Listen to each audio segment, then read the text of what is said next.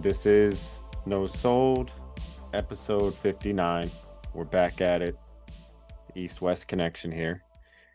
How you guys feeling? It's been a little while. We took a little uh one more summer break. How you feeling on the west side, Frank? Feeling good. Trying to survive this heat. Doing all right though. Yeah. How about you, Duke? East side treating you good? Is it super hot there, Frank? Not the last few days, but it, it's been brutal. It's gonna be brutal next few days too. So Mm. Gotta watch going those, that- those winds, those Santa Ana winds. mm, Start those wildfires. shoot. I feel like one million dollars, John. How are you? I'm feeling great. I'm ready to Ready to I'm talk ready to about do some it. old school yeah, let's rock.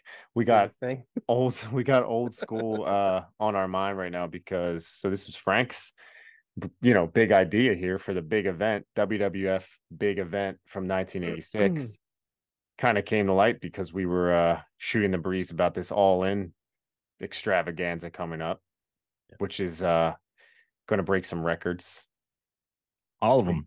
Some from. Wembley so you got a packed The house con, there the con family going broke, man, from Yeah, buying all, all those tickets. telling you man I started that when that comes out There's a whole ass group of people that agree with you, dude. Yeah. is that real is that a real Yeah, that's yeah, a yeah. real thing. Very for weird. sure. Bunch of weirdos. I never heard Yeah. It. I might have started it. We're trendsetters Yeah, here. unfortunately. You know, we put things out there and they come to fruition. It don't make sense to me because you're selling four thousand for dynamite, but you sell eighty thousand for this event. It's There's zero shows there ever. yeah. It's like they sold they sold almost fourteen thousand at the forum, their first show there too. You know what I mean? And it's sort of like that's not even it's was like a Dynamite. special attraction, you know? Yeah, exactly. just like we saw with WWE recently, like in Puerto Rico and then in Mhm. England, like the the They're Fever starved over there. Yeah, yeah. Yeah. They're, they're the wrestling starved. that's that's got to be it, you know. Or or we'll find out later what's going on. But we did we did uh we did start to talk about big stadium shows and whatnot. And I was thinking about um obviously you go back in history, there's been a lot of shows. We were talking about some that would try to hold events in these big stadiums and not sell very well at all. Mhm. But um Triple A uh, just recently did that with uh, Triple Mania. They were in a big old baseball stadium in Tijuana, mhm. and it's brutal. The setup was brutal. There's it was half full at best. You know, it's like it's hard to do. there was the collision in Korea, which Yeah. to today technically will tell you they broke yeah, every record ever in any sporting event. yeah. Three hundred fifty thousand they claim. yeah. That was WCW way back in 95, but this was um 1986, which we're going to be talking about the big event WWF, which it did draw very well. And we were going to just go into a lot of these stadium shows eventually, but for this one, since we're going into all in eventually sooner than later, how how far away are we, Frank? Two weeks away? Two weeks, less than two weeks, I guess. Two weeks. By the time away. this comes out, yeah, it'll be uh, like uh, just over a week away. Right. So for those who haven't checked out Talk Elite, Frank and I get into a lot of AEW talk. We'll probably get into way more of that, obviously coming in with all in and all out. But Duke, you haven't joined us on there. I want to ask you, are you all in? Are you sold on all in? I mean, sure. I'm not I don't really dig AEW right now, honestly. Like I want to like it. I want them to be successful. I'm happy if this is truly like if they're really drawing these numbers that they are, but like Adam Cole versus MJF does nothing for me. Absolutely zero. And this is the thing, man. Like I'm the old guy now. I don't get it anymore Mhm. because I was talking to my buddy on Sunday who's also an old school wrestling fan. And we were talking briefly. You guys know him, Teddy. And we, you know, um, we were talking about this MJF Adam Cole thing. And uh I said, yeah, but for like all the people that don't like it, I said in in 10 minutes, these guys are gonna walk through because they're younger guys that we play Dungeons and Dragons with, and they're Mhm. also wrestling fans. And I said they're gonna sit down and they're going to tell you this is the greatest shit they've ever seen. Mhm. And the first thing the dude Adam said was, "The MJF Adam Cole stuff has been incredible," and I was Mhm. like, "There it is." Does he man. only like, A- Adam Cole because his name's Adam? Is it just a Yeah. favoritism because of his name? I think he likes him because he's about as skinny as Adam Cole. Oh he can yeah. identify with the everyday man. Yeah. relatable. But no, I mean, it is what it is. what dude. about the build of that match? Even though we're not super fans of those guys, I mean MJF. You know, I'm back and forth. But what about the build? It's like kind of like a friendly rivalry type of shtick. It, I, it's hard to say Uh, because I that's- thought he was the devil, and then he That- was a good guy. the thing. He still is and the then he's devil, the but he's just happy. He's a happy-go-lucky Happy fella. devil. Like Happy I mean, listen, man. Everybody that enjoys it, more power to you. I'm I'm not here to yuck your yum. You know what I mean? It's just it's not for me. I'm excited for FTR and the Young Bucks. That's your I main think- event. I think that um I it should I believe they so. actually just announced that M- uh, MJF and Adam Cole are now like on the pre-show as well, yeah. facing fighting Aussie Open, which I Mm. think is stupid. Mm-hmm. Um, I think it's a complete waste of CM Punk to have him with Samoa Joe. A mhm. complete waste. So like Shame, it man. is what it is, but like it'll I'm sure it'll be fun because it's gonna be a huge stadium packed, you know what I mean? And like they're always fun, their crowds always make it good. It's just for me, like AEW hasn't been good for me lately. I like collision better, but like overall, like I probably like 20% of what I'm seeing. Yeah, the summer uh has done the Mm. same thing for me a little bit with AEW, but Frank, the spectacle, the visual, the optics of the stadium could be enough to carry us through. If you're not a huge fan of the card, you might be a fan. Yeah, it always is, right? Like it always is. That's just how it goes with these awesome crowds, you know, which is this is surely going to be an awesome crowd. Like that Puerto Rico show it was a house show, right? Like a SmackDown, but it was awesome. Also, You know what I mean? Clash at the Castle had a couple good matches. Overall, you know, mostly forgettable, but it was Mhm. awesome. You know what I mean? So it's sort of like it doesn't matter. I was actually engaged in Twitter, like you know, conversation with somebody about what's like Twitter? yeah, exactly. X, my bad. I- I, was yeah. I was Xing And you were up. you were you were posting, you weren't tweeting. exactly. Yeah, yeah, Yeah, yeah. I was posting. right. I was Xing. Anyway, but like I was talking, and, and like I was sort of like was it just. I was like, it's going to be the best because like SummerSlam '92 even not a great card, but they had that awesome main event. They had a couple moments, right? Like a couple great moments. So it's sort of like I was like, this is probably going to be like the best show in Wembley, the best wrestling show of, of the UK and for in a while, maybe. Depending on your preference of wrestling. On your preference, Yeah. wrestling. but like I'm just like for an AEW crowd, which this is Mm. what this is going to be, right? Like Yep. those New Japan shows, like that first Forbidden Door, for example. On paper, I was like, I'm not very excited about this at all. And then people watched it and were like, it's one of the greatest wrestling shows I've ever seen. You know what I mean? The So, like, greatest. yeah, it's uh, some people were saying. Round. So like this is gonna, I feel like gonna have a similar effect where people are gonna love. I think the matches will be good. I think Adam Cole and MJF will be a good match. I just don't care for the guy. You know what I'm saying? Like I don't want to see that. Or and Joe and Punk. I I think that's gonna be probably a great match. You know, and it's cool. Do you? Yeah, See, I don't I I, just- don't see that. but I think it's gonna be good. I think it's gonna be pretty really good. And like, I just don't. I don't want to. I just saw it pretty recent. You know what I mean? And like that felt like the moment. You know what I mean? So like I don't want to see that necessarily again. So like I could see the disappointment in so far where the card is. I just feel like something has to come to a head. These guys are having a tag team match on the pre-show, and then they're main eventing. Like it just doesn't feel like the biggest show. Like I feel that like that know what I won't mean? even happen or something somehow. Something you has know? They'll to blow happen. up Yeah, before that. Something has well, to happen. you can't like what if God forbid MJF blows his knee out. Yeah, yeah, yeah. You know what I mean? match. Like Yeah, they yeah, yeah. can't they can't take that risk. Like it doesn't yeah. Mhm. it doesn't make any sense to me. Well, WrestleMania, um, well, I'm sorry, uh, the big event which we're going to be talking about, that was a 61,000, you know, 61,470 to be That's exact. crazy, dude. Packed the house for this big event. Now, I thought that AEW's All In would be their WrestleMania, their new WrestleMania. That was my thinking or whatever. This could turn out to be more like a glorified big event, meaning like it's just a big show, maybe one one and done. I don't know if All In will be their annual thing where they travel the world and do different stadium shows every year because No. I'm sure I will see what the success of it, but um the card, like you could say that about SummerSlam 92, like some of the matches weren't the best, but like the card was delivered with like Warrior versus Savage was on the marquee. Yeah, that's You know, big one. that's a big one. You know what I mean? Bret Bret versus Bulldog for the IC title. That's a big one for the the England fans at least.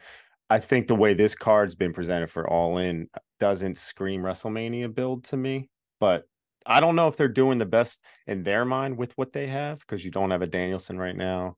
He's Sure, injured. and like I hear what you're saying. It doesn't scream WrestleMania, Bill, but it's not WrestleMania. You know what I mean? And it's like they and we don't. Well, even that's know why if I was they'll do it- wondering it Yeah, was. we don't even know if they'll do it again, like you Mhm. said. So it's sort of like you know, to have a WrestleMania build for a show that you may never do again doesn't make sense when they have their big pay per view in Chicago the week after. I understand there's all. So you would say that's bigger. All Out is a bigger show. I wouldn't say it's bigger. I say it's bigger historically if they never do it again, right? Would the big event be bigger than WrestleMania if they did it every year and they got seventy thousand people right. every year since 1986? Maybe it would have been, you know, but mm-hmm. they you know, they their bread is buttered with SummerSlam and WrestleMania and eventually mm-hmm. the Rumble and all that Survivor Series.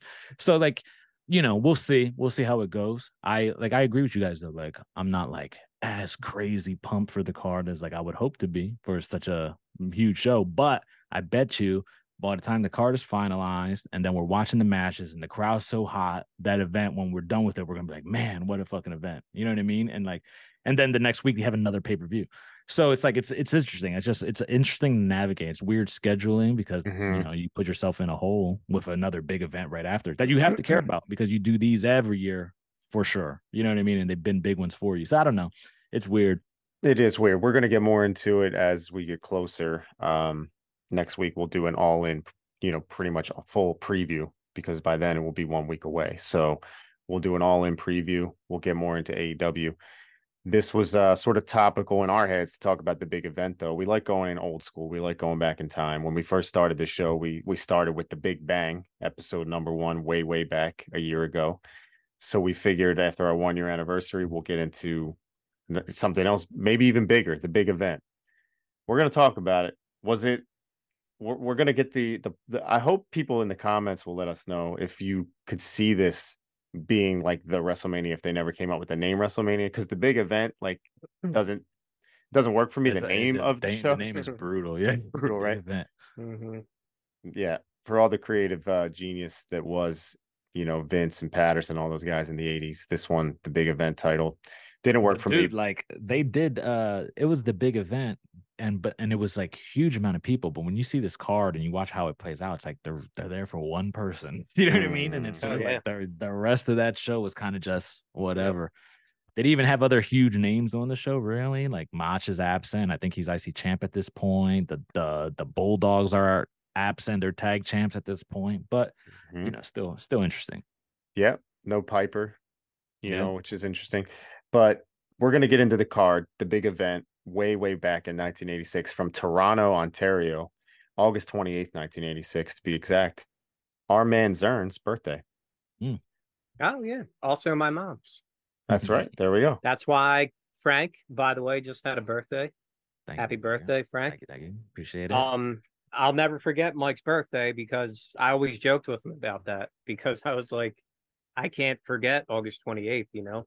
Well, uh, everybody all... else, I need a reminder all in is the tw- 29th, Frank, or the 27th? One of those. 20, I will tell you right now, it is on the, it's in my phone, so I don't make other plans. 27th, Sunday. 27th. 27th. All right. We need to watch it. I got to watch at 9 a.m. That's when the pre show starts. Oh, goodness. What time does it air? Uh, noon? One here. Yeah. One oh, really? Eastern. Yeah. Yeah. Oh, we need to get together. Uh, Noon pre-show. birthday party, all in party. Fly you in, Frank. yeah. Yeah. All right. Well, that's cool. Yeah. So August 28th, 86, Toronto Exhibition Stadium, which I believe was CNE Stadium as well. You had, I think this was until the late 80s. And then it demo- they demolished this this son bitch. Uh, actually, 1996, they they okay. shut her down. But I'm trying to figure out what was actually played there. Obviously, way back when you had football, but no NFL teams were in Toronto in the 80s. I guess just it was uh well, it might have been a CFL like Toronto Argonauts or something. Yeah, I think you're right. It was. It was CFL, the Argonauts, and then they reconfigured it for baseball for the Blue Jays, but CNE Stadium, the big event, like we said, 61,470. They tagged this as the biggest event of all time. Yeah.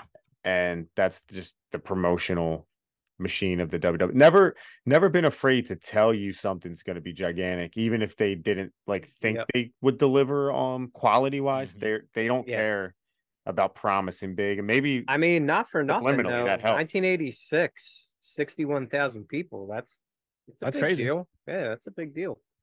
And they did say that this was their plan to pack the most people ever and for a sporting event, let alone wrestling. But the we started the show with Mean Gene sort of uh, we get some helicopter footage over Toronto with Mean Gene's voiceover yeah. as he hypes up this big event. And uh I don't know, Frank, like the the marketing and just like the way you start shows nowadays are usually with like a video package, a fancy video package, maybe even like a music video or whatever. But this is cold open, we'll call it, like helicopter footage, Mean Gene promising mm-hmm. some groundbreaking stuff here. But the spectacle is what we're going to see, mm-hmm. and off the bat, like you're you're curious, right? Because you probably hadn't watched this in a while. If you've seen it at all, like, are you curious no, what you're about? I never see? watched it. I hadn't watched the previous now.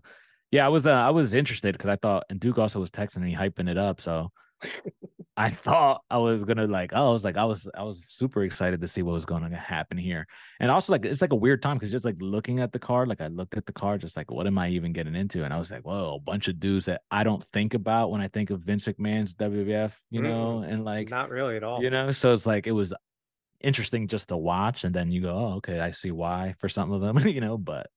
Mm. I wonder too if it was like was it like a travel thing or like I mean, was it like guys that were Canadian and like because yeah. if you notice some of the guys featured in the matches are Canadian. Yeah. That probably wouldn't have been on the card otherwise. Like if you think about it, like that could be all due, res- all due respect to you know Canada's greatest athlete, Iron Mike Sharpe, but like mm-hmm. yeah, him to be featured in a match is like interesting on like the you know the big event in a longer match than most guys too exactly on the show yeah which is interesting. Also before we get too into it i do want to give a shout out to one of our loyal listeners santino. You're going to hold me accountable.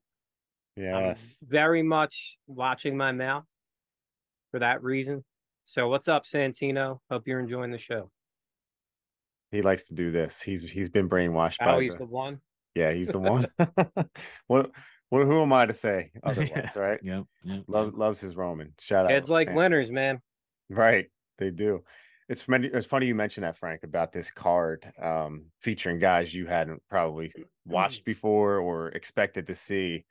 And one we'll get to in the third match. I'm definitely curious to hear your thoughts on the big man, the big mm. jacked up big boy. Uh, big well, we won't we won't jump too ahead. He's my height, by the way. Anyway, yeah. so right, he can probably the wide man more than you, though. Yeah, no, no, no, no doubt. The he's wide big, man. He's a big, thick boy. Yeah. Yeah. Um. So if you guys were watching the show leading into this event, perhaps you're watching it after the show because I don't know if we announced the big event. Maybe we did. Can't think back that far, but had you watched it you could have been playing a drinking game because Gorilla Monsoon, every time, every five minutes, it's a happening comes out of his mouth. This was like a great game if you were uh trying to throw some back because Gorilla's hyping this up. He's doing a great job as usual. Selling the show, you know what I mean? Yeah. He's always been good at that stuff. We would have had a good drinking game for listeners if we every time they heard the word big so far. Because we've said that quite a bit. So if you're looking to play a drinking game while you're listening, big yeah. seems to be the word of the day. All right. So the word tonight, big shot every time. There it is. You said it once right there. Yes. A big shot too, not like a little one. You know, right. Like big shot size. for the big event. Yeah. Here we go. We we kick things off, Frank, with the Killer Bees and the Funks, mm-hmm. but not the Funks you would expect, right? As no. a Funk fan, a Terry Funk fan, you were probably expecting good old Terry. I was hoping, yeah, and then I, we got Jimmy Jack instead, which is like who's oh. he's actually on the run at this point too. He's got the mask on. Yeah, Zorro, a, the Zorro uh, mask. There's a bounty. There's a bounty out for him now. Do you did you do the research? Was Funk gone? Terry Funk? Yeah, he, was, was, gone already. Okay. Yeah. Yeah. It was Damn, that's bail. dude. It's crazy because like he was there for I feel like you a know like a minute. cup of coffee, yeah, like mm-hmm. and then he's gone. Like it's crazy. Word on the street is uh he didn't like the schedule on the east side so much being a Texas guy. And um he just told Prichard like one day that he was going home to his family mm. to the, you know, to the uh, Double Cross Ranch mm-hmm. back there, and and he was done with uh, the East Side. So I don't think Crazy. he loved the WWF at the time. yeah, but uh, he left behind Jimmy Jack and Dory Jr., who was here as Hoss Funk, Yes. which is, you know, God, with the name Mm. changes in wrestling, people like they lose their minds nowadays with the internet. But imagine like calling a legend like Dory Funk Hoss. Hoss. Yep. Yeah. You know, loss. I really, really dislike that Hoss like moniker. Mhm, Do you remember like Jim Ross using Mhm. that? All Mhm. the time. Dude, like every Who did he try to get that over with? Was it just any big man? Look at this big Hoss, John, Brad, Bradshaw Layfield. Yeah. He's, about, Yeah, he's yeah. going to cause some trouble. You know, I remember him saying that. It's like, shut up, dude. Well, you're not a Southern boy. You're not a. I'm not. No, I've been called Vince McMahon You're you're a Yankee. you know? several occasions. Yeah, I so try, man. Listen, I like the. I like the hard lease. So yeah, this was left with um, Jimmy Jack and Hoss Funk versus the Killer Bees and Dory Jr. I feel like part of the the storied Funk family. It's it's weird when you think about this family and you like look at the lineage and how respected they are, and then neither one of them had particularly great runs in the WWF, which is not not always you know a criteria, but they're live you know they're both living. Thank God they're living legends still. Terry up there, but yeah, what do you think about the uh the bees though, Frank? I'm curious, both of you guys, because Babyface is switching masks Yeah. to get the upper hand. What do you think about that? Yeah, so that was annoying. Listen, I like the Killer Bees actually. I think they're good. Um so like I I I didn't hate this matchup actually. Like I kind of had fun with this match even if you know um Jimmy Jack is pretty brutal in there. You know, it's cool to see Dory and then like I thought the I always I I like the Killer Bees. Whenever I see the Killer Bees like I kind of pay attention. Um but yeah, that the end of the match they put the mask on, they switch up, they fool the referee. It's like super and the crowd loves it. They for whatever reason they accept it in this. I don't know, just a weird ending. It was just like babyface guys just sort of cheating to Yeah. steal a win, whatever. But yeah, you know, it is what it is. Yeah, that was That always a weird thing with the Killer Yeah, Bees being That baby happened a lot too Mhm. with them. It was constant. Yeah, they- you'll see them do that pretty often when you go back and watch their stuff. But they did a lot of really good double team stuff, honestly, and they were technically sound. I Mhm. think um I think Jim Jim Brunzell was probably a little bit better if I had to nitpick. Yeah, I agree. Yeah. but um just their technical ability, whether you know, crisp stuff when you see them snapping arm drags or drop downs and leapfrogs and all that good stuff. Very much athletically gifted and probably could work today without a problem at all. You know, they would translate. So anyone that goes back and watch this event, you're gonna see some guys that you look at and you're probably like, this is stuck in the past. There's no way Yeah. that they can make it Yeah. in today's day. But the bees, I think, could. They were really good. No, for sure. I think that's like a a real testament too when you rewatch this old stuff. Like we've covered King of the Ring recently, and I said like the Bret Perfect. You put that on Mhm. like any like Raw or, or SmackDown or Dynamite or Collision, and like people are going to be into that match. And I think that when you when you work that style, like that's kind of timeless. Like I like I think even new wrestling fans could watch a match like that because like the Killer Bees were kind of like a faster pace, yeah. you know. Um, and listen, like Jimmy Jack Funk's not bad. It's just Yeah. Jesse just- Barr, he's Jesse Barr. He's a Florida Mhm. wrestler, you know, Mhm. and they slapped a mask on him, and you know, Yeah. it's corny because it's we talk about all the time. Like when it's phony, it's just Yeah. we can't get down with it, you know. So that's the only criticism of him. But they Yeah. tried. Yeah, we accept it sometimes. Um, I don't know if the listeners know, but Kane's not really Undertaker's brother. I'm. I don't want to ruin anybody. Santino. So I know you're Anybody cover your ears. cutting that out. cover your ears. Cut that out. But um, yeah, Jimmy Jack. I I guess we'll call him a, like a bastard funk. You know, Yeah, he was. yeah. He, but there he was. There we went. What you think of this this match overall, Frank? Give me a rating on this opening Oh. card, the big event. So this is like sixty four thousand plus, Yeah. and we open it up with some good action, like you said. It's not a bad match at all. But what Nah, you nah. think overall? So I don't want people to feel like I'm being too harsh or even too too generous. I'm like I'm just trying to ease my way into these grades, but I like I did like the match. I gave it two and a quarter stars. I Mhm. thought it was fun. I liked seeing. I liked most of the guys in the match.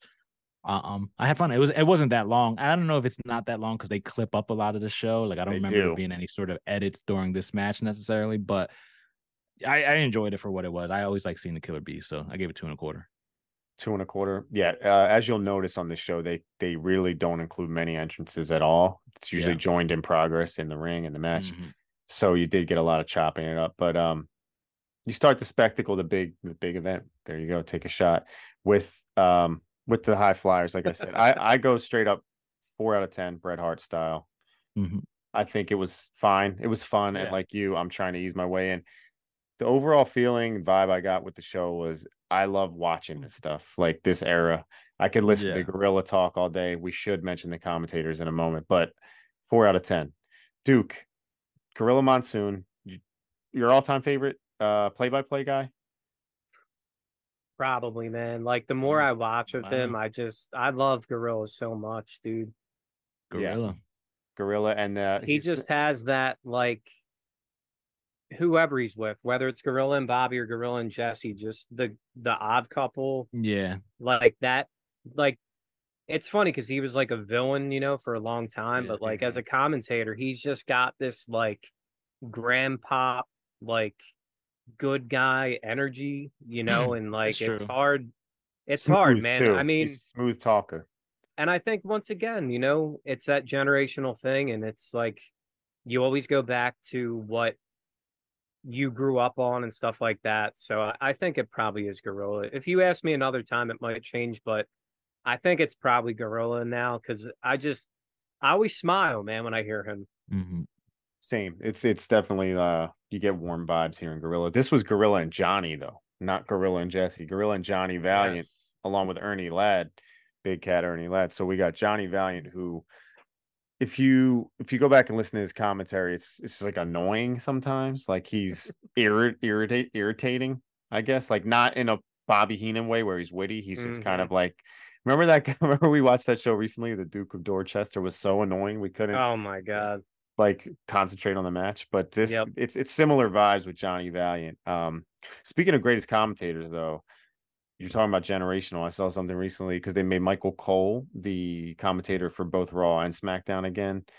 And when they posted this, the WWE, that you know, it's 25 years of Michael Cole or whatever. And Yep.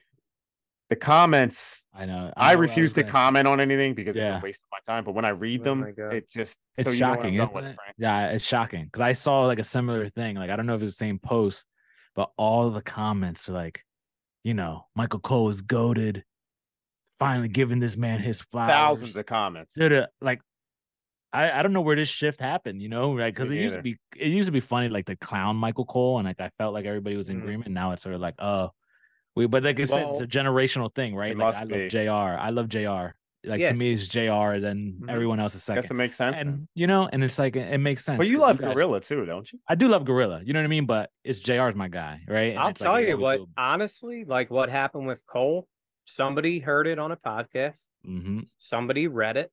That's all it is, man. All this Yeah. shit is recycled information. Well, have Nobody you seen them posting opinion. videos of Michael Cole reacting to the Yeah. commentary, which is so Yeah. forced? dude. It's Don't you agree? Like they'll show him calling the Roman Reigns bloodline stuff, and Mhm. he's like putting on an act. Well, show, know, Corey exactly. Graves crowned him on something. It. So Corey go. Graves says it. It's the guy. Hardest working man. They put him on. They put him back on both shows now or whatever. And people are like, "Look at this guy. He's like the leader of this, you know, announced team." And it's like, like it's like this positive thing. And the other thing that's hilarious is that they claim he's so much better without Vince yelling in his ear or Yeah, whatever. yeah, like, yeah. dude, all Same this guy. stuff. I'm like, it's Yeah. the same nonsense. Just because he Yep. mentions New Japan or Ring of Honor or something doesn't make Yep. him good suddenly. You know what I mean? By Like, the way, anyone thinking Vince McMahon isn't in control of that company is delusional. yeah. Mhm. At this What point, maybe there was like a there was that small window, but now that's a wrap. Sure, when he took a vacation, so the heat went Mhm. off. him. Like, get Yeah. out of here, man! Come on. No, but and there's also, like, if you're really gonna, we're not gonna spend too much time on Michael Cole or anything, but like, come on, like, just be, s- like, be I know, be serious. real. Listen, yeah, just be real. listen yeah. to Jim Ross. Listen to Jim Ross, and tell me he's better than Jim Ross. And that's all. I'll, I'll leave it at that. Mhm. well, the thing is, um, I'll leave it at this. It's just like the hardest working thing, and like the, the longevity. That's Sure, the okay. WWE's mo is like reward Yeah, the, like, the exactly. long time thing. Yeah, there was there, Lifetime there were there were guys like in the NBA, Duke. You might remember AC Green, ball player Mhm. from the. He at one time he was most games played. Like he was Yeah. above guys like Wilt and the Le- goat. yeah, but the hard worker, but you're yeah, is he Yeah, the goat? yeah. It's it's not the Yeah, Robert Horry has six championships. Is he the Right. goat? Yeah, yeah. maybe like, even come on, seven. man. Yeah. Yeah, Right. like oh, does he have seven? I'm sorry. Maybe even, but uh Michael Cole, um, it's I guess it's no disrespect, but disrespect because I just can't even. Yeah. I can't understand. It's Listen, like I, I want to the be able to show him love. Yeah. He's he's safe, man. Yeah. Yeah. He's safe. He's a safe company guy. That's exactly who I want working for me. right? Yeah. And yeah. and good for him, right? Yeah. Like good for him for being their guy for however long it's been, two decades. yeah. But being the longest Plus. doesn't mean the best, man. Yeah, like exactly. whatever, dude. He used to get wedgie by the Rock. Rock. mhm. Like, c- come on. everybody, everybody clowned Yeah. him. Do you think they that would happen to Gorilla Stop it. Monsoon? Exactly. Get outta exactly. Like It did, it did happen. It did happen to Jr. You It know, did. unfortunately. It But did. they, Well, that's because Vince had a weird him. Yeah, thing for exactly. Yeah, they disrespected. disrespecting. Jr. He also handled it like a champ. I feel like Yeah, like yeah, yeah. no soul, Oh, yeah. kind of. You know. Yeah. Yeah, yeah. But uh, Michael Cole was like a little whiny nerd. You know, just a nerd. Dude, remember him at WrestleMania? Like Dude, when he was hating on Bryan, like that gimmick when he was a heel. Oh, I my couldn't watch. I almost checked That out. was yeah, that was the worst. Yeah, yeah. That's some of the worst Awful. stuff ever. Thankfully, they abandoned that full That's stop. That's enough of Michael Cole. Yeah. Get me back to 1986. Yeah, sorry about that little uh, side note. Well, let's go into the How next. do we even get there? I- I- gorilla. Yeah, gorilla. So King Tonga, aka Haku, versus Magnificent Morocco. This is our second match of the night. Morocco with Fuji. Young Haku rocking the short trunks, Look great. the long pants. Look good, right? Yeah. Look like a a main event guy there. like you know how they always say like he they look he's always the toughest guy or in like real life or whatever. Like when you Yeah. see him at this point, because he's not like older and just chubby guy. He always looked tough, Yeah. but he looked Mhm. like oh he'll actually rip you in half here. yeah. Absolutely. And it's crazy to think about the names Haku like encountered and rubbed elbows with during his career because you you see him here versus Morocco. Obviously, he rubbed elbows with all the guys in the 80s. Had the thing with in Meng as Meng in WCW. Wh- And then has that little run in the uh in the attitude era towards the end with Rikishi, where mhm, he's rubbing elbows yeah. with Austin. Oh, jeez. I yeah. actually forgot Yeah, about that. I remember that because I thought it was so cool. for, Also, a like, minute. Another fro. weird Mhm. thing for like Meng, Haku, whatever, um, is when remember like towards the end of WCW, like he did like the hardcore stuff too. Right. Remember he was like in that. He even went to Japan for a little while, so He's he's been around. Had an interesting career. Yeah. Yeah, hu- and um big shout out. Take a take a shot. Big, big, big shout out to Hulk Hogan. 70th birthday. this Yes. past week, and I only mention that because I saw a couple wrestlers from yesteryear attended his birthday. It was actually a cool little video he posted on his Instagram. Whoever like filmed it or whatever, it was Yeah. very cool. But uh, day after Ha- mine, me and Hulkster one day apart. yep, two goats. Damn, that's cool. So Haku was one of the very few wrestlers there. It was Flair, the Big Show, the not the Nasty Boys, obviously are going to be there. That's a Hmm. given. And then Yeah. Haku, they're the only ones they showed. But Haku, Wow. How about I guess that? a, a brother. no Brudai? Didn't see him in the video. Huh. no. real quick about Hogan. I don't know um if you guys saw this, but he mentioned recently when Flair was going through like his scare, uh Hogan was with him in his room. He Mm. flew to Ric Flair. I think that's pretty awesome. Yeah. Were they always close? You think? Because I know they got closer in I don't think so, but I think like I don't know if it was after his health scare, but like they're good buddies now. Like Hogan goaded him. Hogan calls Mhm. Flair the greatest of all time. Mhm. And he, I think Hogan has himself third or something like that after Austin, maybe. Wow, But wow, he- really? Yeah, he called he called Ric Flair the greatest of all time A because little Hoaxer gets a lot of, you know, he gets a lot of flack and stuff. But like, I thought that was really cool that he like flew to the Nate. And as you Mhm. get older, you kind of, I think he wants that for him too. Like he's seventy now, so like yeah. I think he kind of wants that love, you know, as well. So I Well, just he's thought that the- was a cool little thing. he's in the main event of this show, and he, just hearing that number seventy, you know, and then watching him on this big event show. What a what a life, what a career. We'll we'll talk about the Hulk later on, but Frank, this was a knockdown drag out. This match with Morocco and Haku, Yeah, a King Tonga, we'll call him. drag. drag out. It went the distance. Yeah. Time limit draw, 20 minutes. Never satisfying. I don't think there's ever been one. I mean, a couple, maybe a couple of these modern ones where they're ultra dramatic Mhm. about the draw, but like back then it's always just like, ah, it was always like it's actually just a draw count out, you know what I mean, or whatever it is. Time limit draw on this one. But um, yeah, I mean, I thought it was cool to see these two guys, two big boys doing their thing, two Mm. legends, like you know, in their own way.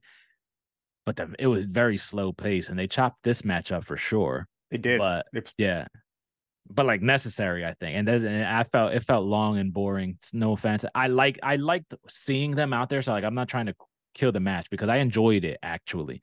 But um it just felt like very slow paced, you know, and it was like and the fact that it was chopped up, it still felt long and slow is kind of like oh crazy.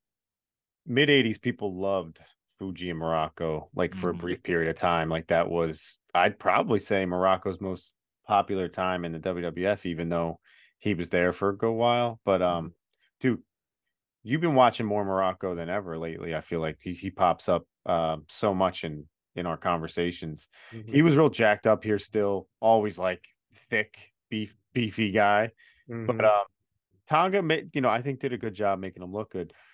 Do you feel like these two had like if you thought putting these two together, okay, twenty minute draw, does that scream draw to you, or does that?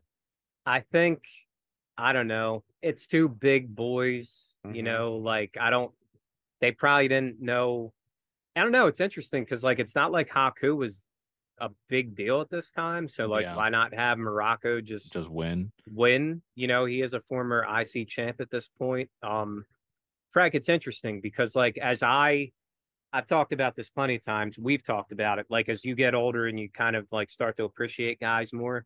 Yeah. Like you said, this was boring to you or whatever, or it kind of like didn't It hold your dragged. attention. Yeah, yeah, yeah. yeah, yeah, for sure. Too long, but like, what do you think of Morocco? Like overall, do you like?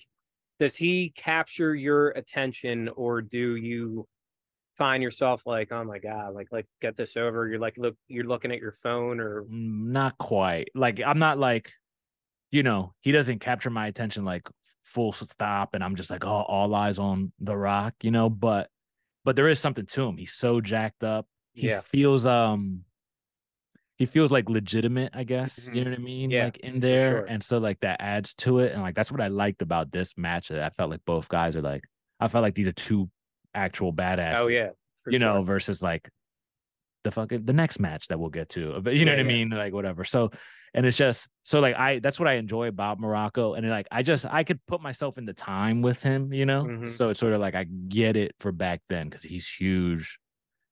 Cool nickname, The Rock, or whatever. You know what I mean? Like whatever you want to call it. Well, he was the magnificent one and- at this point. yeah, point. exactly at this point. And Yeah. then um and like I feel like he does his job well as a heel, you know what I mean? Like and, and with, with dealing with the crowds and stuff like that. So like I I like Morocco. Yeah, I'm not like a fan or anything, but like he Yeah. doesn't he's not a like a like a bathroom break guy for me at all. Yeah, yeah. No, no. John neither. Boy, you mentioned like um Morocco and Fuji, like that being like a big thing. Like, I don't know if you guys ever saw like the Miami Vice yeah, Fuji thing they did with them. Yeah, is that what it's called? Fuji Vice.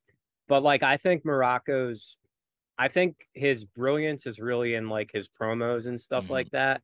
I think he's good in the ring for sure, but like, that's a guy we've talked about it before. Like, some guys just want to watch talk, and like Mhm, Morocco, I feel like I'd rather watch like a bunch of promos of his. Mm, than his actual matches. Yeah. Yeah, well, these guys at the time, King Tonga, Magnificent Morocco, 10 years apart. Tonga was only 25. So I think they didn't want to squash him. You know, Sure, he was makes not, and he just chan- changed his name to Haku. So probably in the middle of a, a push that was about to begin. They go 20 minutes, they go to distance. Frank, what'd you think of the match? Give me a rating.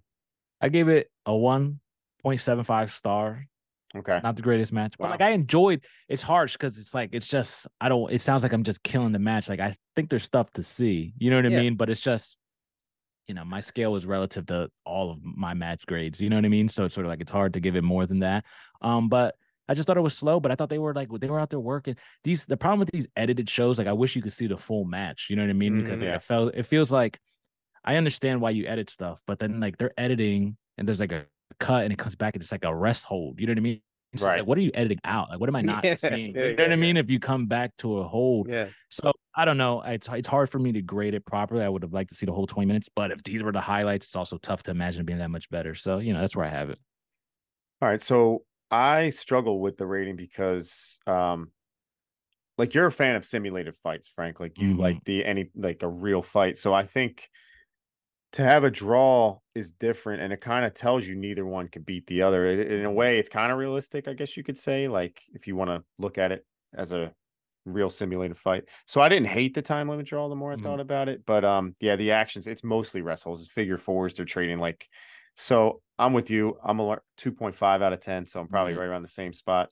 I didn't like it as much as the first match. A little more No, action. for sure. And I Um, want to I want to say too about the draw. I mean, it's an always annoying, but I feel like this card has like a lot of like weird endings. You know what I mean? Or like or not so satisfying endings that ultimately make it feel like a house show kind of or you know what I Mhm. mean? Like something less important than like the big event like Gorillas mm, you know, hyping it up, but you know, we'll Mhm. get there. Yeah, let's go John on. Boy, was yeah. this one was this on pay per view? No. This was closed circuit. Yeah, no, this wasn't closed circuit either. Yeah, no. the, uh, So there- they it wasn't just- pay per view. Yeah, it was like a, a, a They a just tape had it and release, yeah. recorded it then. Mhm. Okay. Yeah, It was a VHS tape, yeah, released Okay. by Coliseum Video. There you go. Okay. Um WWE Network uh does have the in the proper pay per version. version. Yeah, Yeah, in the pay- in the pay-per-view section. So that's where you would find it. Okay. So we go on to Tony Garea versus Ted Arcidi, who you would probably blink and miss his run in the WWF. But I remember having trading cards and stuff like that back in the day, and he would pop up like he was a face. He's one of these just forgotten names. you know Um, what else too? He had a he had a figure, an action figure, the Oh, old did he? big rubber figures. He There had we go. LJN. Yep. Oh, What's that? Wow. The That's what- LJN figures. Yeah, I? LJN. Yep. The Oh, that's old, the first released figures he had. Oh yeah, I see. it. I'm looking at it right now. Yep. It's crazy. that's of all the people, Ted Arcidi. I didn't even realize Yeah, he had Isn't that crazy? that's another thing I probably saw, which stuck sticks in my mind, but um, wouldn't have thought about him had we not watched the big event. I probably wouldn't have thought about him for you know another ten Ever years. yeah, sadly, because it's just so forgettable. And they were trying with these strong men. That's the WWF way. These big jacked Yep. up guys. Which I want to ask your guys' opinions, you know, about that approach in a minute. But Ted Arcidi versus Tony Garea, and a lot of like newer wrestling fans probably know Tony Garea is like a WWF uh, Mhm. agent or whatever Mhm. producer agent but if you actually go back and watch this stuff from the early 80s and mid 80s he was a pretty damn good worker you won't see it in this match Yeah. Mm-mm. but but i promise you tony Garea could work his Yep. ass off and i think that's why he was put with you know Arcidi here to make him look Mhm. good because it's a two and a half minute match it's a squash Damn, was it really? 245. Yeah. Damn, It's it edited a felt bit, longer than yeah. that to me. yeah, no, the way they presented is squash Mhm. status Hmm. for sure. big bear hug and that's like all she wrote pretty much Yep. Um, so Gur- uh, Arcidi's a strong man, power lifter. They uh, they like to take these guys and you know put them in a WWF. If you're big back in the '80s, they would try to make something of you. But the big man formula, I think, like the current, like the young fans look at that and they would be like, "This is not what I want to see in my wrestling. They want to see athletes." But I wonder, like, should we have gotten rid of them completely? Like the big guys, you know what I mean? Like legitimate big guys. Even though this guy's not tall, he's like clearly like a strong, legit strong Yeah. man. Strongest man in the world at this time, by the way. What like shoot strongest man in the world? Gorilla said Or, it. uh, Gorilla says, yeah, okay. Um, That's got to be true. yeah, I don't know. I mean, get rid of the strong man. Uh, no, I think there's a that's part of wrestling. You know what I mean? Like the big old jacked up dudes. You know what I mean? And like who aren't the greatest workers, and sometimes they're cool though. You know, like I don't like to for every Ted Arcidi. You know what I mean? There's like there, well, there's a bunch of Ted Arcidis, and then there's I don't know who's a cool jacked up dude that like went to the next level. See, Yeah. like I'm trying to think right now, and like Mhm. I feel like that formula just doesn't work, dude. Yeah. Because like even around this time, like you think about all these jacked up dudes, the guys that would have like the full Nelson challenges and Mhm, stuff like mhm. that, like Hercules, Warlord. Billy Jack Haynes, Yeah. Warlord, like all due respect. Yeah. I guess But, I like, all those dudes. you they're just not said. guys that You know You're a fan. Yeah, You no, I'm not boys. saying like I dislike them or anything, but Yeah, like yeah. they never took that like next step. No, and yeah, I like know what you're saying. they even tried with the warlord breaking them up you know, the Mm-hmm. Barbarian and the Warlord, where he, you know, he was he went solo, but we did get Batista from the Warlord, so that's good. Mm. There's a guy, there's a big guy that That's that's the first one I thought, but I was like, is Yeah. Batista too good to be considered? one of became these good. types. Yeah, you Became know what I very mean? good, I think. Yeah, I I Actually, love character Batista. wise. Yeah, Same. for sure, all This- around. Yo, that run at the end, like that was the icing on the cake for me to like really love. I him. didn't even need that. Like Really? honestly, no, dude. That dude, him and Triple H, that feud, I love that feud. top ten man. maybe. It's like great. I love that feud. It was so great. good. It Mhm. was so well done, man. So there's a big guy, but like it's Yeah. No, I was like just asking mentioned- because, like, you know how fans like they gravitated towards uh at one point like Mick Foley because he looks like them, or now it's Yeah. like Sami Zayn or Kevin Owens, who yeah. even like Darby Allen's like, m- m- you know, he's basically my size, but Darby Allin can take an ass kicking. But like fans like guys that look like them. But Mhm. I think wrestling used to be cool because it was like larger than life guys that like kids could look up to. Maybe Roman is that to some kids. I don't know. yeah. Maybe he looks larger than life.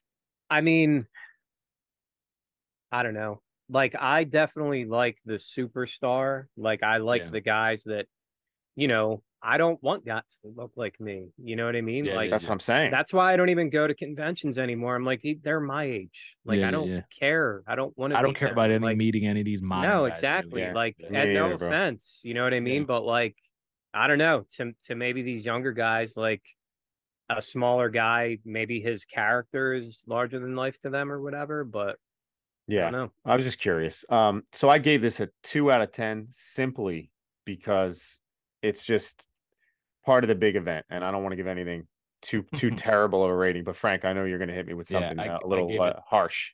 I gave it the lowest grade I'll give something, and I gave it half a star. Oof. Okay.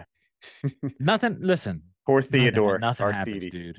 And it's I a, think and it's also like where they're all it's fair to just give this match like an incomplete too. It was Mhm. like two minutes. You know what I mean? mean? and like also you know we did this with um i forget what show it was recently oh the Bash at the Beach like we kind of graded stuff low but like it was still an enjoyable show it do- yeah, it know, doesn't mean like, yeah, exactly. That's why I'm like Yeah. grades are going to be harsh, you know. And sometimes like there's a couple matches where a little they're a little generous on my uh scoreboard here, but like it's just because it's like it's fun enough, you know what I mean? Like it's still worth watching if you've never watched it. It's like a piece of history.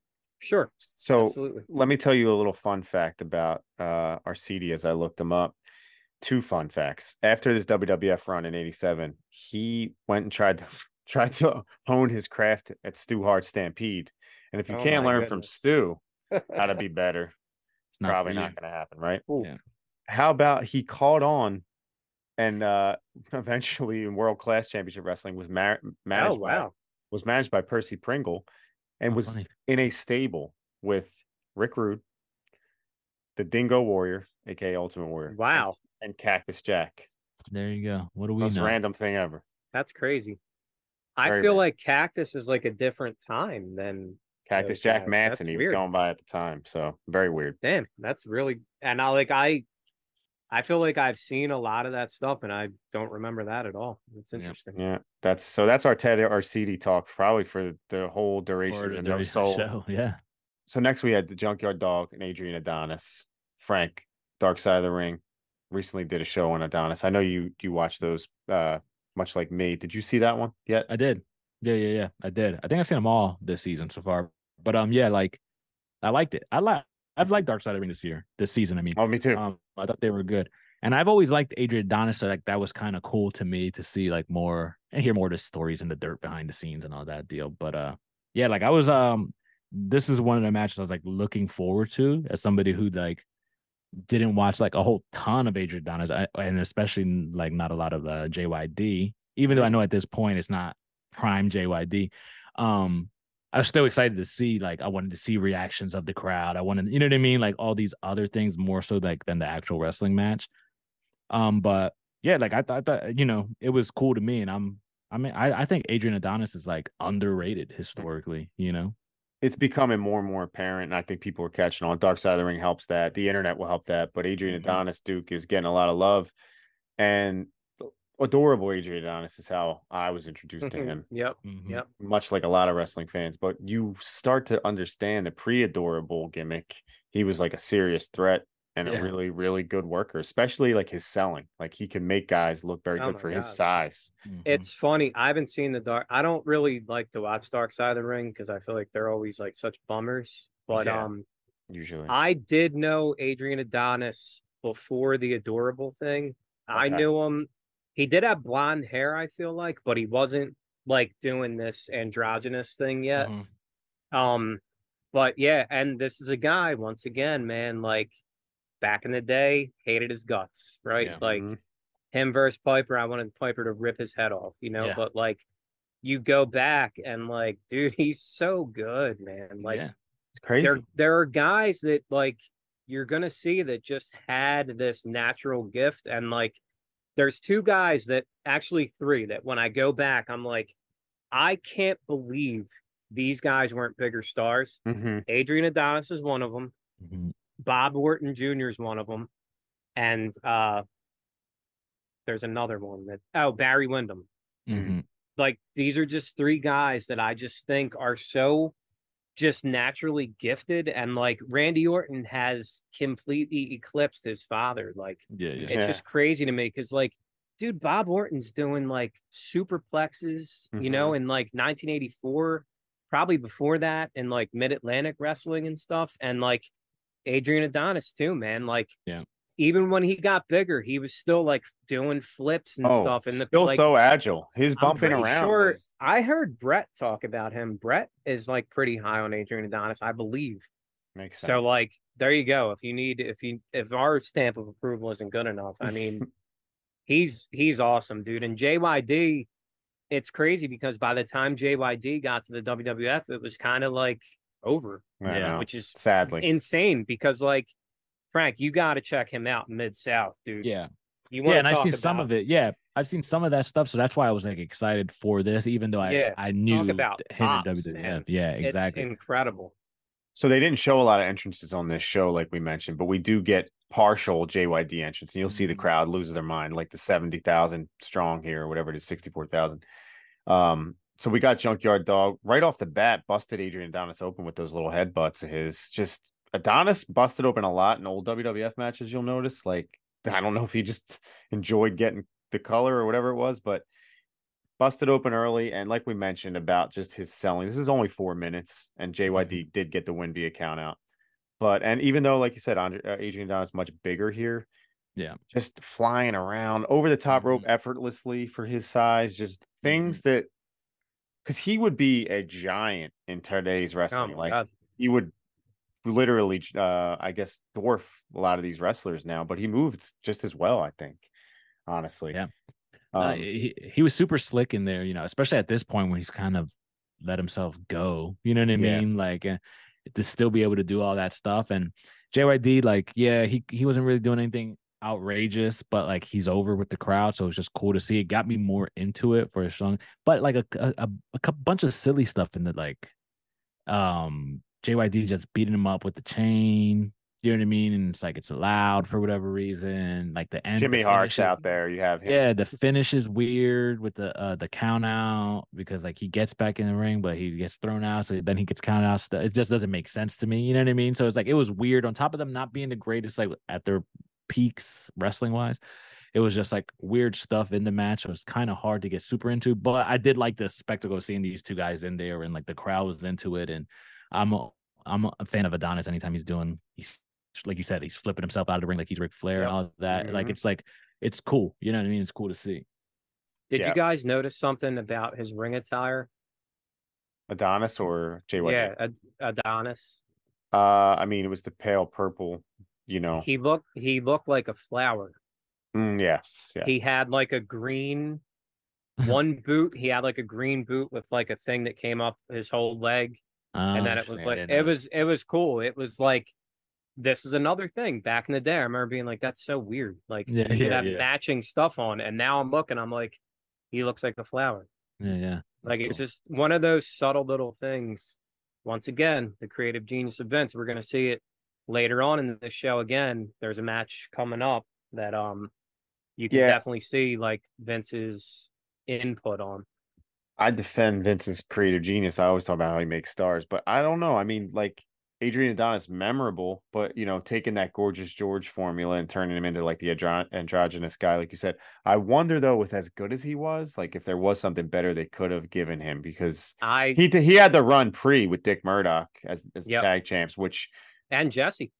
and Jesse, obviously East West connection right there. Yep. But um, you think that was the right character? I do a hundred percent Okay. because what's the first thing you think of when I say Adrian Adonis? adorable, yeah. He's unforgettable. Him and Piper, dude, at WrestleMania. That shit's unforgettable. Uh, that's a great Like, match, by the way. It is, Underrated dude. match. That I'm. I mean, is it wrong? If you know, like also, R.I.P. Exotic Adrian Street, who definitely another kind of androgynous gimmick. You know that Mm-hmm. um also with the name Adrian. So shout out to him. Rest in peace. R.I.P. Uh, Frank, I gave this a three and a half out of ten. It was short but fun, and my rating doesn't reflect that. But it's just yeah, yeah. you can't go too much higher with a count out after four minutes. Would you yeah, have I gave I gave it two stars, so we're like close to yeah. I gave it two stars because I enjoyed what I was looking at, but you know, it, it is what it is if you're tuning in. Yeah, it is what it is. So next up, like you mentioned, Canada's greatest athlete, Iron Mike Sharpe, Yeah. taking on Dick Slater. Random match here on the big event. And Dick Slater, not someone you think of in the WWF lore. Cup of coffee. A cup of coffee again. So yeah, the rebel Dick Slater. The rebel, yeah, I was gonna say, not even dirty. No, it wasn't dirty here. he was just a rebel. But um, this is fresh after he debuted in the WWF. I think he was there a month or two. And I mean, look, I know a lot of people have love for Mid South Dick Slater and and all the stuff in Georgia Championship Wrestling. There was a whole spot I read on uh the Ringer where they went into how he had meant so much to like that old school style, and he's just like an unsung hero of that era. Mhm. For me, being a WWF kid, he wasn't someone I was exposed to a lot. But Duke, do you have anything on Dick Slater? I mean, also all time tough guy in wrestling, like behind the Some would scenes. say, Is yeah. that what they Yeah, say? Yeah, um, I, I yeah. never heard that. Dick Slater to me, like if you're gonna emulate somebody, like you're gonna emulate one of the greatest, and like he's a carbon copy of Terry Funk. Like Mhm. it's crazy. Like when I think of that, I think of like the Benoit Dynamite thing where like he just became Dynamite Kid, like because he did. It's it's crazy. He looked like him, and like with Slater, it's just he's Terry Funk, dude. Like he does all the same stuff. It's crazy. He's a southpaw. He does that swinging neck breaker like him. Like he sells like him. You know, like all that being said, I got to be honest. Like I'm not a huge Dick Slater fan, Yeah. and I, I'm with you. Like I don't think of him as like um a WWF guy by any means. I remember even as he came in, like the Rebel Dick Slater. I'm like, he's a bad guy. Like I don't. Mhm. I'm not cheering for this guy, you know. So, no disrespect, just not really a guy that I'm gonna go into like a, you know, like a YouTube rabbit hole on. Like, Yeah. I won't turn his matches off, and I think he's done some cool stuff, but like, he's not a guy that like I'm like, oh man, I got to fast forward to this Dick Slater match. Yeah. Yeah. like after that Adrian Adonis match, I want to watch more of him. Right. Mhm. He, he doesn't leave the impression same impression as Adonis did. But um, what about Iron Mike Sharpe? Because here he is, uh, you know, armband and all, the black armband. Mike Sharpe, uh, I think he's got to be a top five enhancement talent Absolutely. for uh, you know, anybody out there who who knows a thing or two about those guys. But in the '80s, Mike Sharpe was damn good at putting guys over. Just like I guess you say a good hand, but here getting a spot in the and on the big event In the big event, bro. you know, Getting getting, an payday. actual payday. also, here. like Mike Sharpe, like a big dude, like yeah, Yeah. pretty big, you know, especially by today's standards. hmm taking all the shots. Oh, sorry, I didn't even. Honestly, that was not even. Enjoy Yeah. your whiskey, guys. How about these cut ups though? Like you said, Frank, the editing. It's apparent again in this match, and like you know, I get a kick out of the transitions. You know, they'll do the freeze frame and then spin the spin the video away, Yeah, and then yeah, you, yeah, you, you you pick it up. It's just so random. Dick Slater got the pinfall over uh, Iron Mike Sharpe. By the way, it wasn't very long. Long in in this standard for this show because it went six and a half minutes, but Mhm. not by today's standards. So relatively quick match. Dick Slater, the Rebel, gets the win over Iron Mike Sharpe.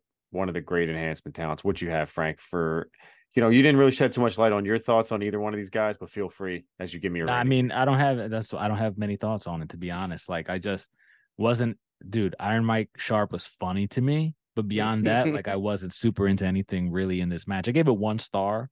Um, it's you know you don't see a whole lot. You know, it's like you said too, just it's chopped up, but and they were you know they did some there's some action, but did nothing for me really, especially after like I kind of enjoyed the previous match. You know what I mean? Then it's like, did, and you know, and the way they edit the show, it's like they jump immediately into the next match, you know, and it was just sort of like I was just not into almost anything from this one, so I gave it one star.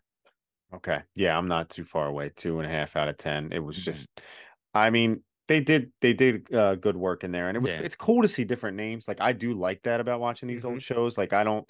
If we would have got a Tito Santana versus Greg Valentine for you know another right 20th time, sure. Right. But it's cool to see different names and sure. We get to talk about Iron Mike Sharpe. um the next match though feature one of our favorite personalities of all time collectively, Bobby the Brain Heenan. He's with King Kong Bundy and Big John Studd.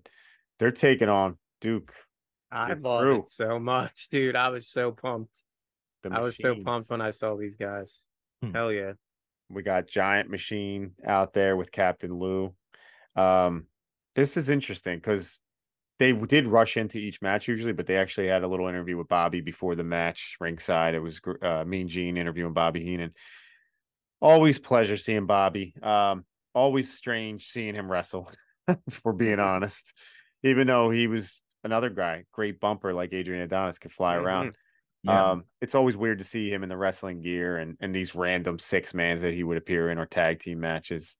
Um, Frank, I know you probably haven't seen too many machines matches. Am I right or wrong?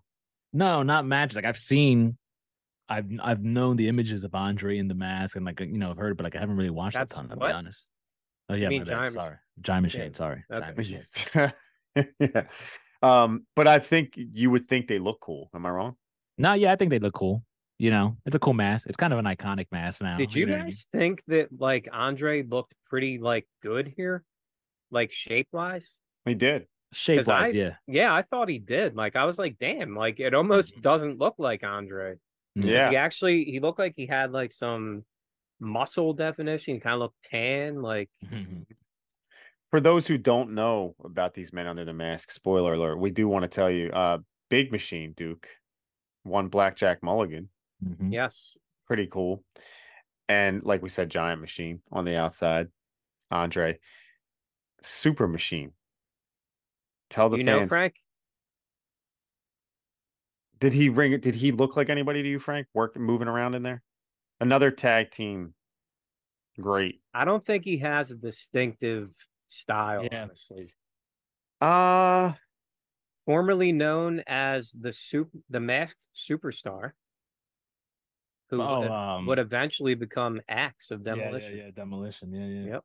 No, I didn't. I didn't. I didn't know that just like looking at him for sure. Bill you know what I mean? But I knew Bill Eadie, yeah, was the dude, but like I didn't know just from like watching. You know, what a badass team though is like Axe and Blackjack so Mulligan. Cool, even yeah, like man. if you take the masks off, even mm-hmm, like that's mm-hmm. a pretty badass team. Talk right about there. a cup of coffee too, man. There's like, I've probably seen maybe three to five machine matches, dude. Like, there's not a lot out there, and I am just I'm enthralled with them. I don't know why. I think funny. they're so cool, dude.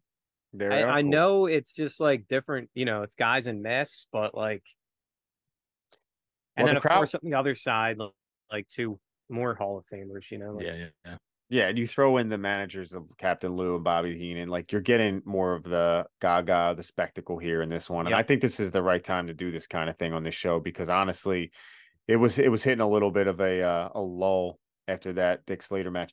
This is just good fun. Like this is just good enter- sports entertainment, we'll call it. Mm-hmm. And King Kong mm-hmm. Bundy, you know, bro, how do you how old do you think King Kong Bundy was here? it's just I know it's always like ridiculously young. I'm probably old yeah. enough to be his dad here. Yeah, yeah. Yeah, he's exactly. like 27 or something. Yeah, so, yeah. it's always something silly. It's it's mind boggling, you know what I mean? Um only he always years was, old right now. Yeah, he always looked like I mean, I guess because he's like a big dude, you know. You mm-hmm, think like, mm-hmm. yeah, but this was all to all kinds of size in there. I Mm. mean, to break it down would be almost impossible. But if you go back and watch, you know, there's there's a cool a couple cool standoffs where they test their strength, like between King Kong Bundy and I guess it's uh, probably the the Super Machine. Um, really cool standoffs, and you get a lot of the Gaga. Frank, what'd you think of the match overall and like the placement? Like I said, I I liked it. I thought it was fun. You know, Mm-hmm. I think I would. You know, I'm there for Bobby. You know what I mean? And like everything Yeah. Heenan's doing, and it's like you always hear the stories of like I think Jim Cornette even said like Heenan was one of the best workers like in ring as well. You know what I mean? He just was a manager. And like you get to see a little bit here, and you go like, yeah, he is. He's good at Yeah. what he's doing. You know what I mean? Yep. Like he can he can wrestle. You know what I mean? Mhm. With some of these guys, obviously he's surrounded by these giants in this matchup but like when him and Albano get to do it, it's cool.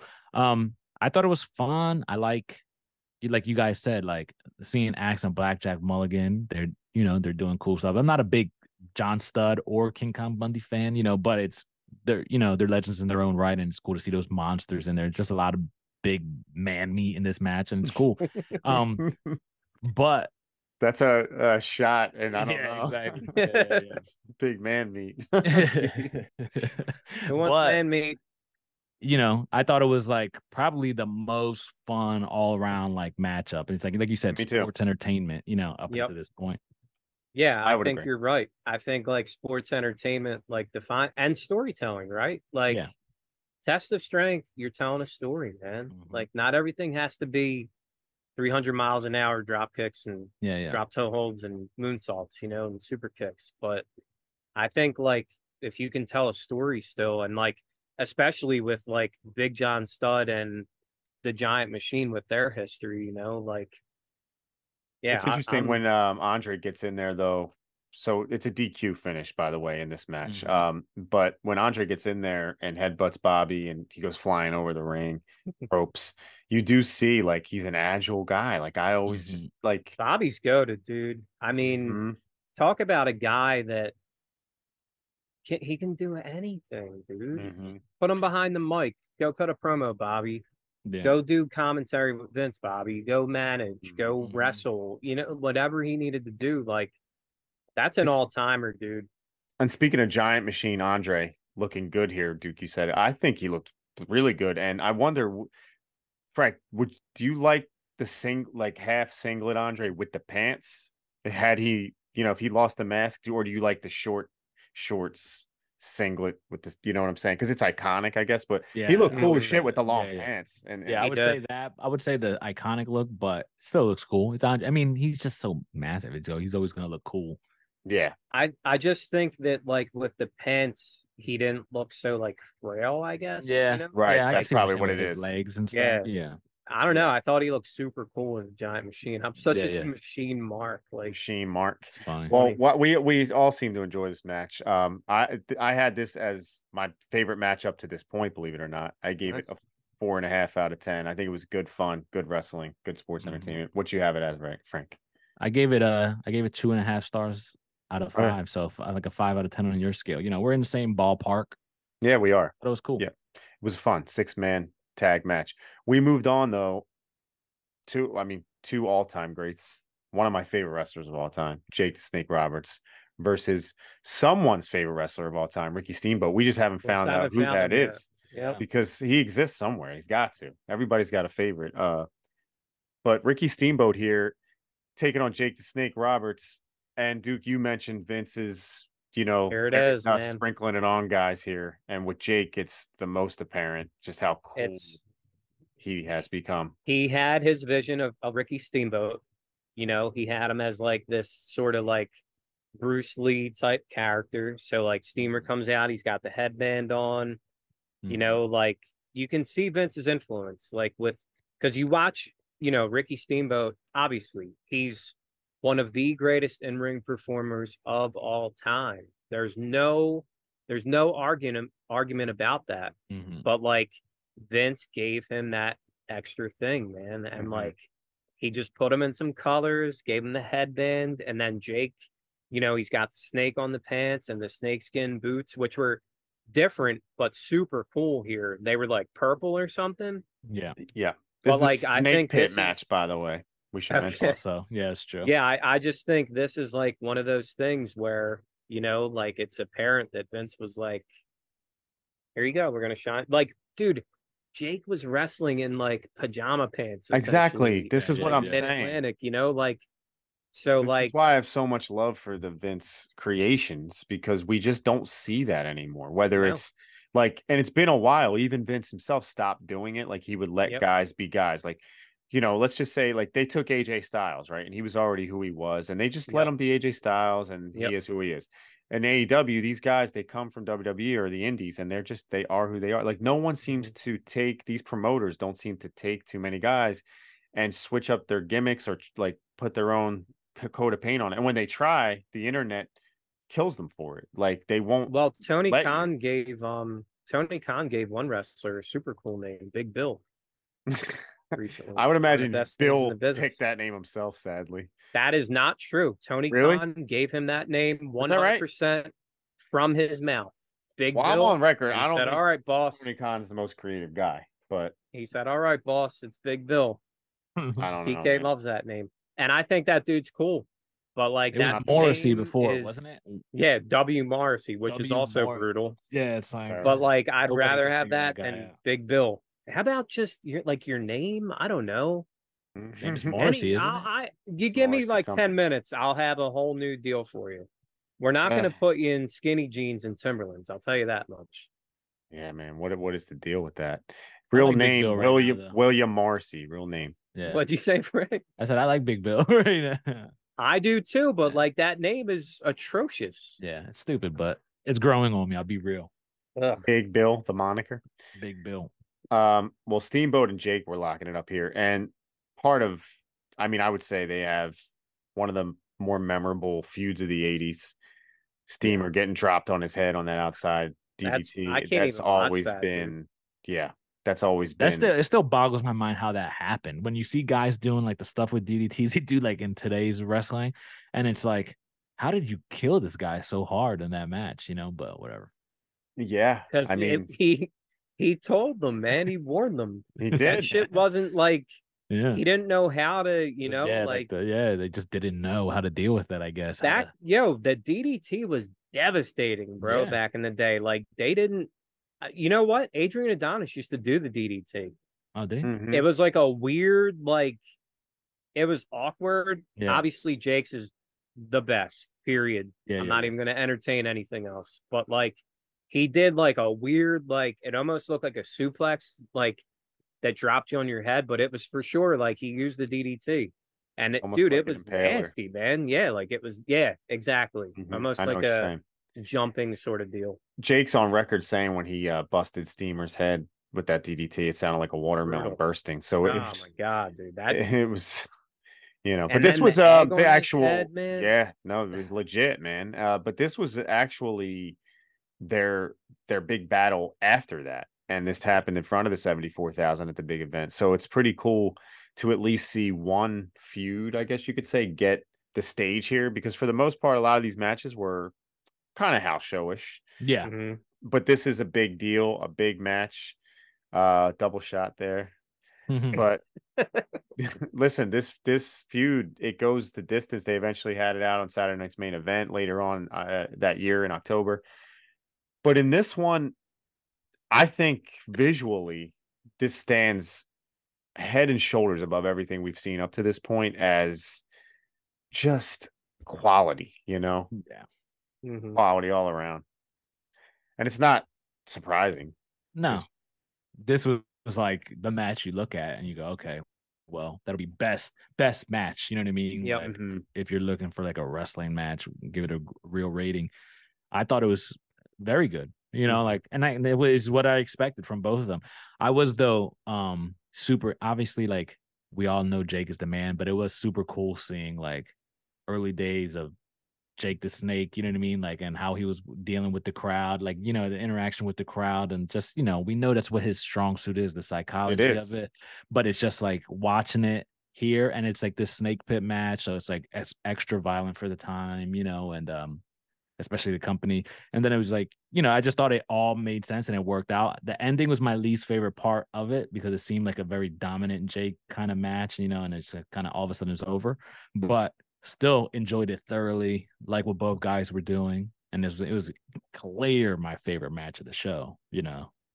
Same. And you will see um Jake, like you said, his strong suit being the psychology, and that's what you're going to get eh, when you watch this match, Snake Pits. It's, I feel like you get to see um how how they carry each other. Like this is an underrated um chemistry, I think. Like because Yeah.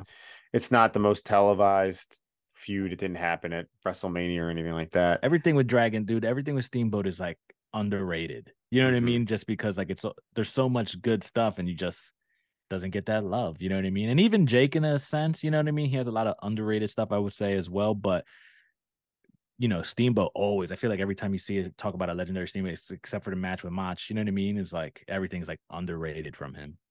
It's funny to it's- see. uh, I was gonna say, Duke, real quick, the Yeah, uh, influence of Jake, because like we always talk about Bret being emulated Mm-hmm. now, Shawn for sure, um, Flair, go down the list. But Jake has had like a like an influence on a lot of wrestlers. I think that we probably don't realize. Some are obvious, Raven, DDP, Mhm. but um, the nuances of Jake, man, like, I- and now he works for AEW, so I'm sure people are under the learning tree. I hope they're under the learning tree. I hope so.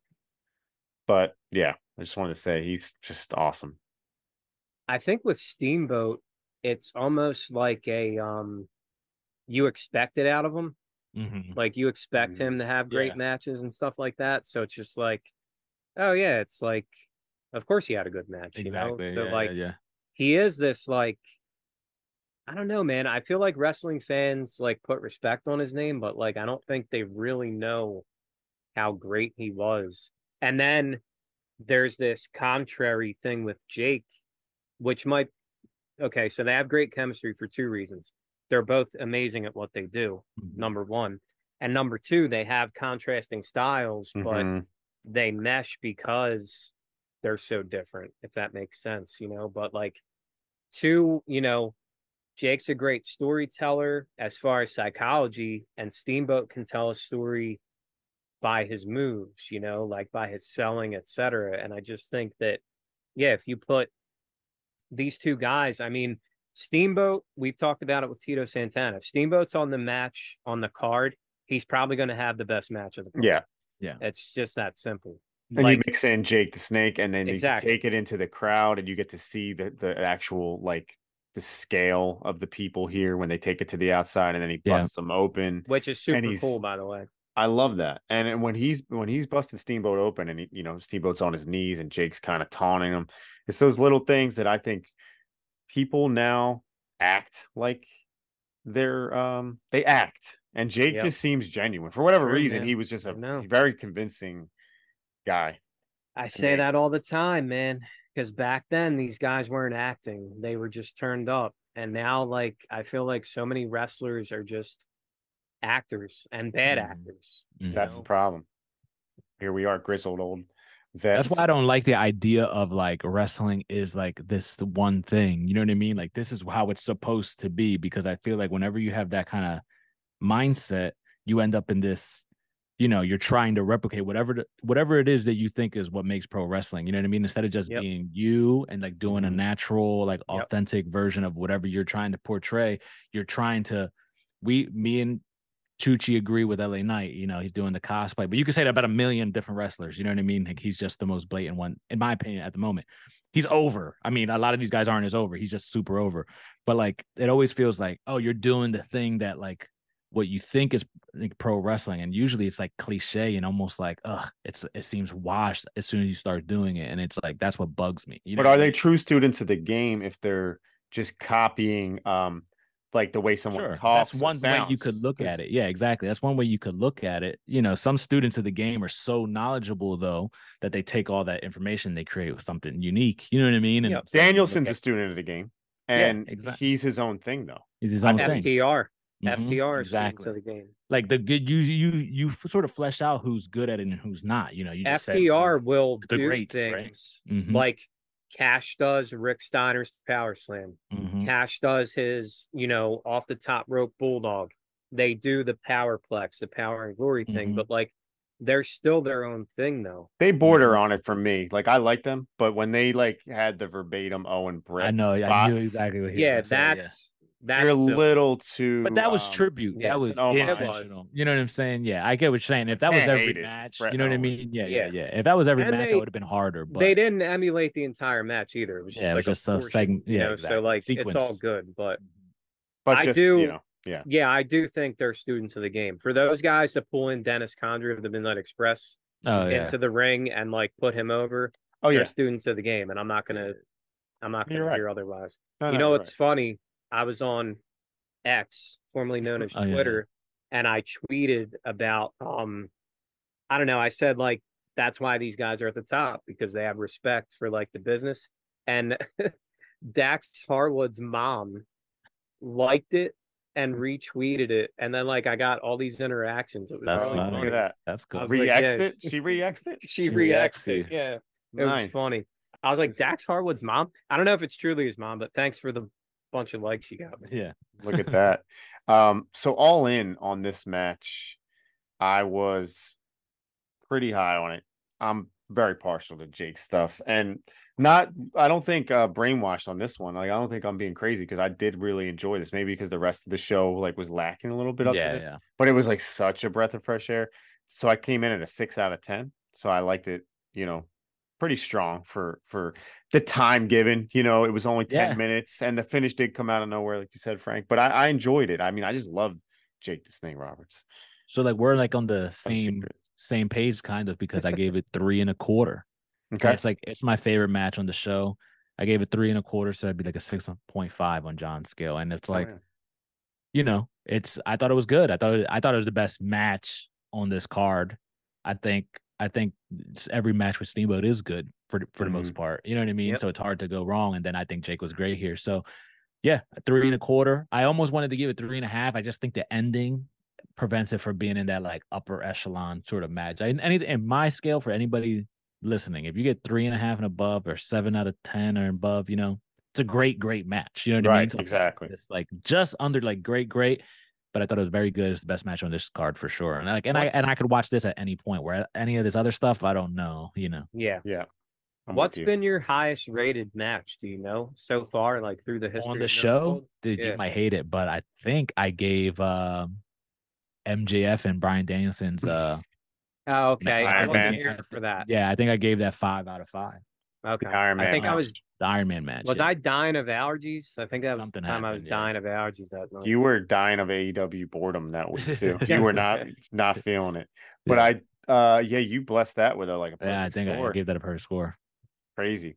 Um so we went from Steamboat and Jake to Billy Jack Haynes and Hercules, another big man that we didn't mention. earlier. Aforementioned, yes. Oh, Two did you mention men. him earlier? I mentioned both of them. Yeah, we Oh, did. well, there you go. Mentioned both of them. Billy Jack Haynes looked like he should have been better than world he champ. was. Yeah, yeah, Yes. Yeah, he looked awesome, dude. yeah. But uh has since become kind of a known um Crazy person. that's a nice way to put it. Yeah, he's a oh, little has wild. he? Oh, I don't He's know. wild. anything. Yeah. Oh man, I don't know anything about it. That's funny. Watch his Oh shoot yeah, look him bro. up. Yeah, he's oh, nuts. really? Damn, that's Yeah. crazy. Yeah. Um I will. I look. I look forward to that. please, please do that. That's good entertainment. You'll you'll enjoy it because he's got some stories. Uh Billy Jack Haynes, but he's taking on Hercules, and this is kind of like because Hercules had a couple, I guess, looks in the WWF. Yeah. Like he, he had the short hair, eventually the powder love blue. this look, dude. It's a little I uh love Brody-ish. Yep. Brody-ish. I love it so much, man. Mhm, I hate that he that he cut his hair and beard, man. I thought he Yeah, looked yeah, so yeah. awesome here. For he sure. did look cooler, cooler, I think. Um, but here he is all black, taking on Billy Jack Haynes, rocking the yellow, which I don't know, man. Hogan allowing this man to wear yellow, yellow and green nonetheless, but um I it's not as bad as Ronnie Garvin wearing red and yellow usually on the Yeah. Program. Yeah. That always annoyed me. So here we Did are. it? Yeah It's funny. annoyed the hell out of me. Hmm. And I always hated when um it seemed like dudes in the 80s would take on other dudes and not discuss like Greg Valentine will be wearing like oh, you mean on the the next match? yeah, exactly. I hated that. So right, I'm not the only one. Uh Frank, what'd you think of this match? Because this is like this is prime Billy Jack Haynes, if there's such Yeah, I a know. thing. Exactly. Listen, this was a match where I said because Duke mentioned both of these guys earlier, and I said I like all those guys because he mentioned Warlord and, as well, and I was like I like all those. Mhm. dudes.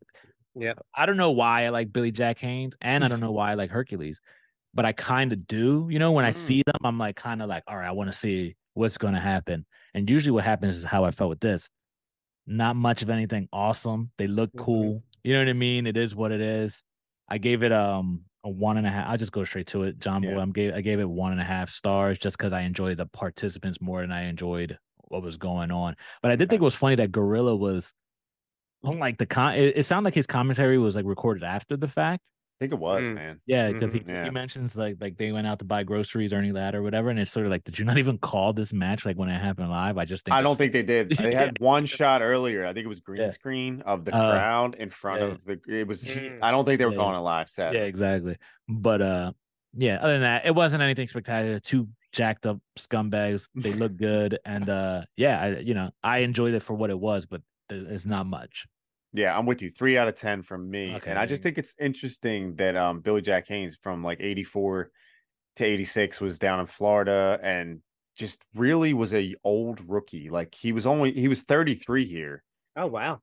but he had just debuted like three or four years before that. We'll call it. Mhm. So he debuted late, you know, 28, 29 year old wrestler, um, which is interesting because that's not usually the way it goes. Um, but Real quick though, before we move on, like Frank, you said like Billy Jack Haynes is cool and you don't know why. Like as a kid, like I felt that. I felt Yeah. like, damn, he's cool, you know, like he looked cool, you He has know, that but arm, like he has like those long arms and he has that tattoo in the middle. I don't know Yeah, why that looks cool to me on him. It's he like old had bro, he has like, it looked cool charisma. He does. Like he's not good in the ring, but like Yeah, he yeah. definitely had like the look.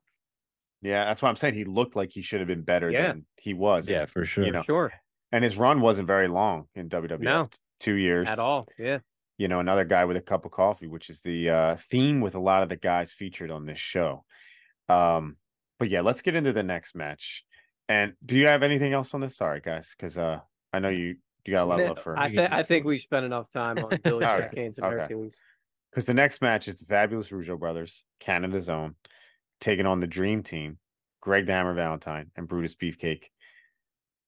Brutus uh, and Greg Greg Valentine, part of the first ever WrestleMania, so it's not like Brutus Mhm. you know um he just seems like it was too early for him to be around in my head you know like Mm, he yeah, yeah. it was weird to see him at this point for whatever reason it just didn't I think for you, because like when you came in, well, when did you start watching? Like 92, 93? 91 Okay, 91. So yeah, he was like Brutus the Barber Beefcake. He had the long hair by then, like the mullet, you know? So like, yeah, I definitely get that. You know, this Yeah. isn't what you see, you know, in your head. Like, he's also not Adonis- defined as a character right do you feel no, like oh no, yeah, no, he's just the dream team guy. You know, he's um do you I like their did think- pairing did you like their pairing No, I didn't, and I'll I'll tell you why though.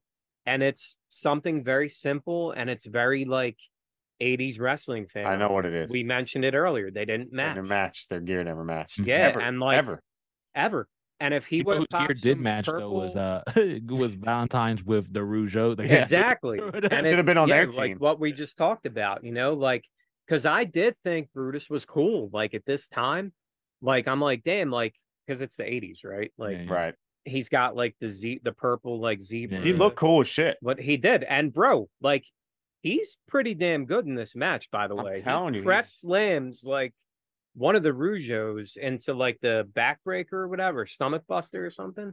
Mhm. But I mean, I thought it kind of makes sense where they went with Brutus because, like, as a kid, I remember being like, "Damn, this guy's like kind of cool," and like, besides, well he didn't talk uh frank for a while he didn't talk which is really weird Yeah. if you go back and watch Mhm. wwf when he first debuted i think he was with johnny valiant actually He and was unfortunately yes. brutus was a mute Yep. so he would come out and he would just make groans and grunts it was very silly Yep. so you know once again vince hits a home run with jake but then he's doing this it's just like weird vince shit with mute brutus but uh yeah he hadn't fleshed out who he was the rougeaus though super young here or at least Mhm. You know, not rocking their eventual teal. They're not, Mhm. you know, heelish here. They're only 25, 26 in this match. So um Ray Rougeau, we, you know, I think we give a love love to him pretty often, but I think he's another guy underrated as a worker, as a character, as a,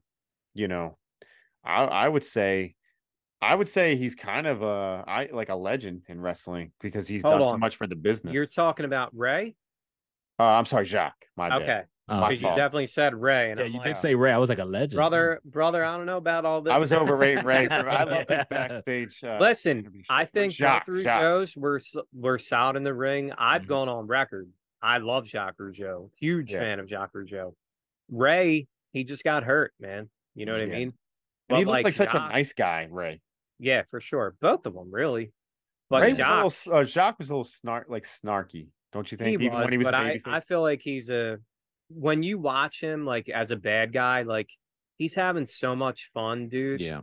Especially like as the Mountie, like singing that stupid ass Yeah, yeah, song. yeah. Like I just this is a guy once again, man. Like as I get older, I'm like, damn, he was so good, man. Like Mhm, mhm. such a great heel, such a little prick. you Yeah. know? such a like- great, believable jerk off, and that's what I mean about like a guy like MJF. Like, Yeah. he still tries too hard to me sometimes. And.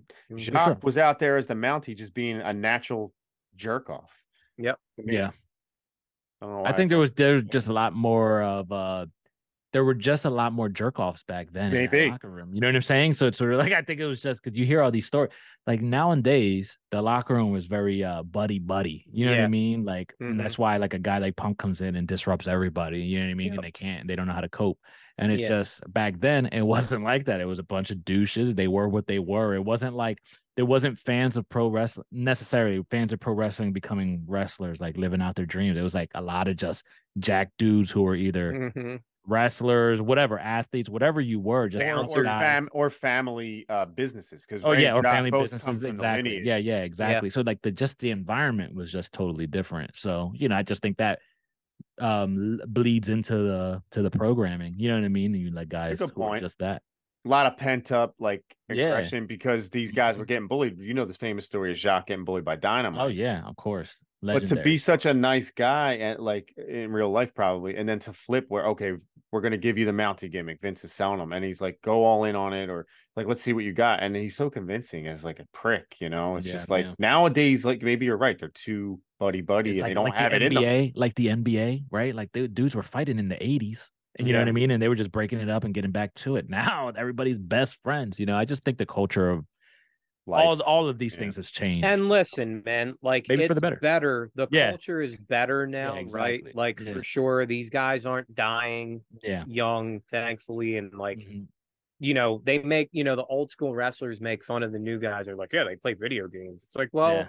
They're alive. don't want to do coke all fucking Yeah, yeah, night yeah, off yeah. of strippers. well, yeah tits, you people know, don't or- play cards and dominoes as much Yeah, you know, backstage. like and like what's what but what is I but think there's a happy medium. I think there could be a happy medium. Yeah, I think you, I think you can, you know, you should want to be the best. You Yeah. should want to be the best wrestler. Even if you're in a tag team, you should have aspirations to be the best wrestler in the world. And like, it's not like that anymore. A lot, you Yeah. know, a lot of these guys want to be famous. A lot of them want to just, you know, whatever it is, get famous, get rich, whatever it is, you know, and like Mhm. more power to them. But like, it's but the not wrestlers the back then wanted to make a lot of money and Yes. provide for their families Yep. and be the best money wise and be on top of Yeah. that card. Now it's like they want to get the best rating on X or the best Yeah. match quality, which is different. I don't know. I think back then they weren't out to put on a show; they were out to make money or Yeah. yeah, I would say that's achieve probably there was more guys. It was a business, you know what I mean? Yeah. Like and like a passion. But that just goes from what I said. You know what I mean? Like they weren't all necessarily like just like wrestling fans. It was an opportunity to do something for a lot of goofy people as well. you got to consider who Yeah. getting into this business. You know? Sure. Ted Arcidi. Um, So I thought this so this match went 15 minutes, by the way, this tag match. We didn't really talk about it, but the Dream Team versus the Rougeaus. It was um I think for me, it was probably my third favorite match because maybe I I like watching the Rougeaus and I like early Brutus here, seeing him before he was beefcake and all that. The the barber, I should say. Uh Greg Valentine. I'm trying to come around on my Greg Love. It's just I, I That disrespect is crazy. he's just one of them guys, another guy from a family. Look, this is all family business that we're watching here, besides Yep. Beefcake. But these guys all come from the lineage. And Greg Valentine, I think it's a little nepotism. I think it's a little is he as great as advertised? I'm just curious, Frank, real quick. Your Yeah, thoughts but on I don't. Hammer It, but I don't think that he's advertised as like this great All time great. Yeah, I think like, he's advertised as what he is to me. Yeah, I I, I like him. I like Greg, Yeah, but he, he's not like ultra exciting, but there's something about him that I do like enjoy. You know what I mean? Even if his matches often do feel slow and like part of it, part of what I didn't and like. in dude, this hold match with him. he'll admit to that too, yeah. because like one of Greg Valentine's things is he always wanted it, and it's it's surprising, John, because you're not a fan of him, and you always say how like you wanted it to present it as be presented as like a fight. Mhm. He said all the time like he didn't like doing like drop kicks and shit like that. It's like this is a fight. Like I'm gonna punch you and elbow you and stomp you and like I respect that that. was always his like thinking. It's cool. I didn't. I I'm didn't not- need him to do Hurricane Ranas. I just don't think he Mhm. was even uh a- like appealing or captivating or compelling as a personality. Like I didn't. I can see I'm that. that. not- yeah. I'm not here to change your mind, brother. Yeah. yeah. That's the that we make the world go round. Different opinions, but like I think that he's I think he's rated correctly. Like Yeah. I don't think you know there's guys out here saying like, oh, Greg Valentine's the greatest wrestler of all time. Well, I you know, he does- like you know, guys like like his peers will do that. Maybe that's what I'm getting confused with because like I'll hear guys like Flair, Yeah. um, that they'll talk about him as like one of the Well, greats of all time. I mean, here's the thing, right? Like Flair talks about him because he helped Ric Flair a lot. right, right. You know, like so of course he's gonna say what you want about Ric Flair, but if you helped him, he's always gonna get, show you love. Like whenever he mentions, he goes on these rants. Wahoo McDaniel, Greg Mhm. Valentine, Magnum. T- he always mentions all these guys, and like, Mhm. dude, Valentine, it's crazy. When Valentine was feuding with Wahoo McDaniel and he broke his leg, like Ric Flair was basically like his sidekick. Hmm. Just to give you an idea. So like for of course Flair's gonna show him love, you know, and Flair got a lot of a lot from Greg Valentine. Like the front face flop, like that's Right. Greg Valentine did that first, man. Yeah. You know, so like again, it's one of those things. Like I think he's correctly graded. I don't think Mhm. people are out here goating Greg Valentine. I'm a fan. I like his style. I do enjoy his matches. Um, and I think he has like this believability about him. You know, Yeah, look, I would take him over probably 70% of what I see today because I do think he had a little bit of, you know, the fight, the tough guy aspect. But um he always looked the age he is then. And years old. shout out to him now because he looks great. Like he looks the same as he did here in Mhm. 85 at 71 years old. So, I haven't seen him in a while, but the last time I saw him, he was looking very good. oh, yeah, dude, I saw him at the uh, WrestleCon thing. He, he Oh, looks, did you? Looks great. He looks Great. the same. It's amazing. Him and Duggan were next to each other. Yeah, that's awesome. Uh, um anyway Rougeau's did get the win in, in just under 15 minutes it was 1451 frank what'd you rate this match and what do you think overall the uh i guess 15 minute run these guys had So this is my. It's also tied for my third highest rated match. It's tied with the first tag team match of the day with the Killer Bees. I, Same. yeah, I gave it two and a quarter. Um, I thought it was, um, good like good work. I give it. I'm giving them the high rating because like they did good work. It was tag good tag team wrestling. I thought I didn't think anybody sucked or whatever. I'm not a big beefcake guy at all. So like seeing Brutus just hard for me. I just don't care for him. But like he didn't offend me in this match. I like Greg Valentine, but I get how he's boring to people and lacks personality. And I like the Rougeau. So I thought it was like a good, like basic tag team match that had a good amount of time, you know, for the time. And um, yeah, I gave it two and a quarter. okay yeah i'm right with you four and four and out of ten the bret hart special Mhm. um uh duke real quick before we move on with the uh who did the figure four first valentine or flair I would assume it would have been Greg Valentine. I Mhm. mean, like I said, Flair was. I recently watched some Mid Atlantic stuff because I really wanted to get into the Wahoo McDaniel Greg Valentine feud, and like that's how he broke his leg. He figure foured him, and Flair was like his, like I said, almost like his sidekick at that point. So I'm not sure, but So Valentine know he- debuted in 1970. Um, and Well, he Flair didn't 19 years old. What so 77? about that, right? Is it 77? Yes. I mean, it, it would make sense that Hmm. it would have crazy how how uh, man the career Valentine had is is pretty crazy. Um, so there you go, influential. We'll uh, have to for- do a uh, career retrospective on the hammer. uh, you know, I'll, I uh, would, I I'll would. twist. I'll twist your arm. By the I way, would. for those that don't know, Greg Valentine's wife, the goddaughter of the legendary Johnny Cash. and that's why Oh, he goes up. that's my, not my cool. list. I don't know what is. Yeah, he goes up my list. Also, uh, I should say in this match when it concluded, Johnny Valiant lost his mind. He was super upset, and that made me think maybe they were doing the commentary live because they had they had this like shot of Johnny Valiant in the booth. Yeah, like from the booth. Yeah. but I couldn't Mm. tell if it was green screened behind him because it Mhm. would have been hard to do that probably back then, like the way it was presented. But either way, it sounded weird. Um, Johnny Valiant, the former uh, beefcake manager. So we move on to Harley Race and Pedro Morales. This is two absolute legends without a shadow of a doubt.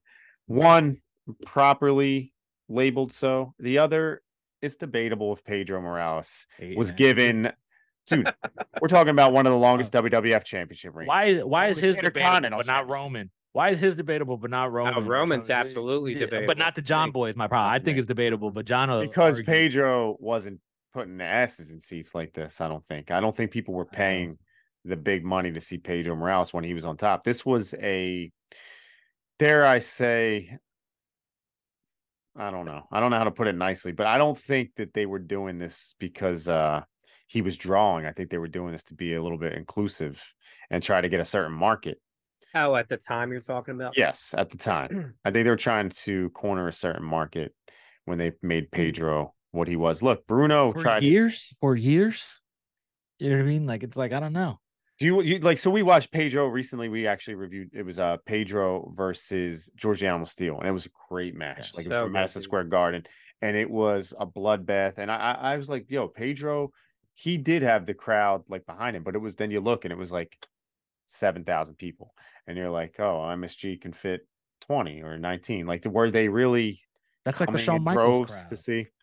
You know what I mean? Like, you know, we we're being or that's the Kenny Omega crowd. I mean, sure, sure. sometimes but they like, only you draw know, four but thousand.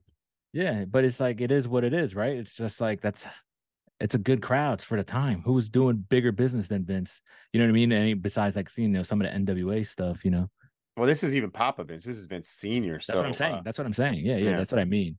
Yeah, um, but this is a for short match. yeah. For these two that, legends. all of that argument, none of that uh pertains to this match because these guys Past this was un- primes. yeah this was For they're way past their primes it's a little, Yeah. uh, almost unfortunate of a match to have on like a co- you know at at this stage of their careers you know but um Is it because Yeah, yeah, I was gonna say. I would have like I popped for this match. Honestly. look, I popped I popped for it too Yeah, as like looking at the names on the card and going oh Mhm. yeah but then when you see them yeah. and then you see what they put out there you know what I mean it's just like it's like oh It's it kind of is a funny bummer because like you know I lived this, so Mhm. like by the time I watched the WWF, Pedro Morales was essentially a job guy, hmm which is like Mhm. crazy. Like Yeah. that's crazy to think about. Cause like I didn't even know. Like I knew that he was um I don't even think I knew he was WWF champion because I don't think they mentioned it. Like, Mhm. you know, when he's out there fighting whoever, like yeah he's fighting, you know, to as an enhancement talent. But it's just nuts that and yeah, they were past their prime at this point, obviously. But Well, what's yeah. funny is when you watch this match, um, Harley Race is younger than Bryan Danielson is now. oh my that's just crazy that is He's the same age as Claudio right Yeah. Oh now. my god, it's that's We're, we're sitting here saying past his prime, past his prime, and it's just the way these guys treated their Look, they're bodies. just different right Well, I mean, Yeah, you know, you drink a beer, a case of beer, you know, Yeah. on the way to a show, like that'll do that. His Yeah, belt was Har- outrageous. Harley's cool, dude. You know, like Harley, we all know Bro. that, but like Harley's Oh so my cool, God. dude. You know, and like One you of could the argue Pedro. I get it what John Boy saying with Pedro Morales. Like I'm not Yeah. like this Pedro Morales, but I defend him because he's Puerto Rican. You know what I mean? but it's like, but it's fair. I understand. You know what I'm saying? Like I get Yeah. it. He's not like that dude, but um, but Harley is so such a cool like badass of all time. Dude, one of my like most like not that I marked out, but I was just so like excited to meet that man. Like, Mhm. you know, um, That's a good one. That's a good one. and I had a cool little little interaction with him. Like, yeah. he's like, "What's your name, son?" I was like, "Duke, Mister Race," and he's like, "D U C K." I was like, "No, sir, that's Duck." so he like wrote. I never like, heard that. Two, That's funny. he wrote like two Duke car, and like, bro, I'm like so thankful I got to meet Yeah, that yeah. dude. That's a like that. cool one. Yeah. Him and Terry Funk, like in the same like Wow. five minutes, like Oh wow, that's crazy. crazy. Yeah. See, Yeah. man, yeah, it's a shame. I like I would still love to meet guys like that. I'm too little too late, but they're they're Yep. you know, but they're getting older, man. There's not there's, There's, not guys too you many. mentioned earlier, like Hacksaw. Like hmm I met him. I would love to meet him. Sweetheart. Like, Sweetheart. yeah, like I mean, that's that's a legend, dude. I'm Yeah. sorry. That guy's Yeah. a legend. Well, what's sad though is you know Duggan was here and he had about two people in his line, and I look over and the acclaimed has seven seventeen Thousand, million yeah. people, yeah, And- know, and- and crazy. and it's just like you Yeah. know it is what it is. it's the game. is Well, the game. You, you- know, You get to uh get in line and meet him. dude. When I On met the Hacksaw, side. like you, you you marked out for like the genius. Like Gangrel Yeah. had a longer line than when I Oh met my God, Hacksaw. yeah. You know what I'm saying? So it's sort of like it's Yeah. just it is Right. what it is. You know. I, I Right. was I was always a Gangrel fan, so that was Yeah, he was, that was what a cool, yeah. nice dude Yeah, he too, was cool. man. Like super cool dude. Yeah. man. So But I remember I was with you, John, when you met the genius, and he was like, Mm. "Were you with us, Frank?" I was Yeah, there. there. I don't. Yeah, Okay. I remember John meeting. didn't him, but I don't understand think. I was. Yeah, I don't He think I was was like- there because I didn't care. yeah, I was John you know. Boy was like, I mean, look, gotta meet the It's one of genius, them, bro. It's one of them things. We all got our guy.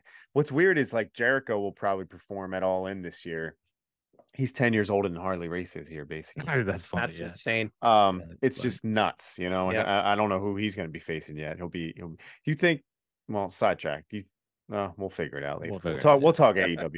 Yeah, yeah, Um, yeah, But this match was very short. Harley Race cheated to get the victory over Pedro. yeah. Single three minutes and change. You can hardly rate it because it feels Yeah. unfair to you know bury it. But um, I'm just gonna say, good seeing these these these old lads here, especially Harley.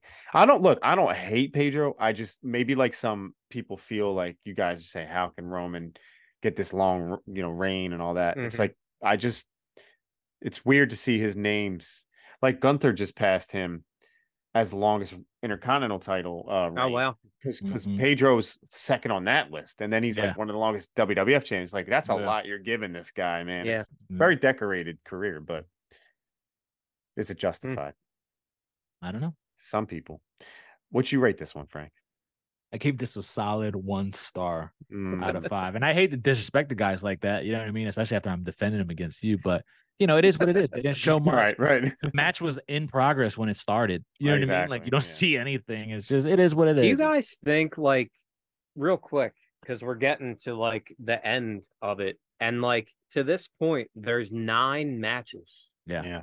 Like, just maybe shorten the card, right? That's Like, the see, like that's what I was thinking because that's like the talk of the, mo- the common talk nowadays. Like the shows are too long, and I'm like, this Yeah. was two hours edited down. There's nine, ten matches.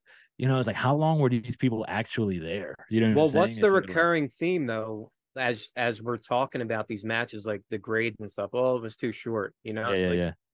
Right. fucking cut off Ted Arcidi and yeah, Tony yeah, Garea, yeah, yeah, yeah, and exactly. you know, uh, I don't know, Add Dick five Slater and Iron Mike Adonis. Sharpe. Yeah, and like Mhm.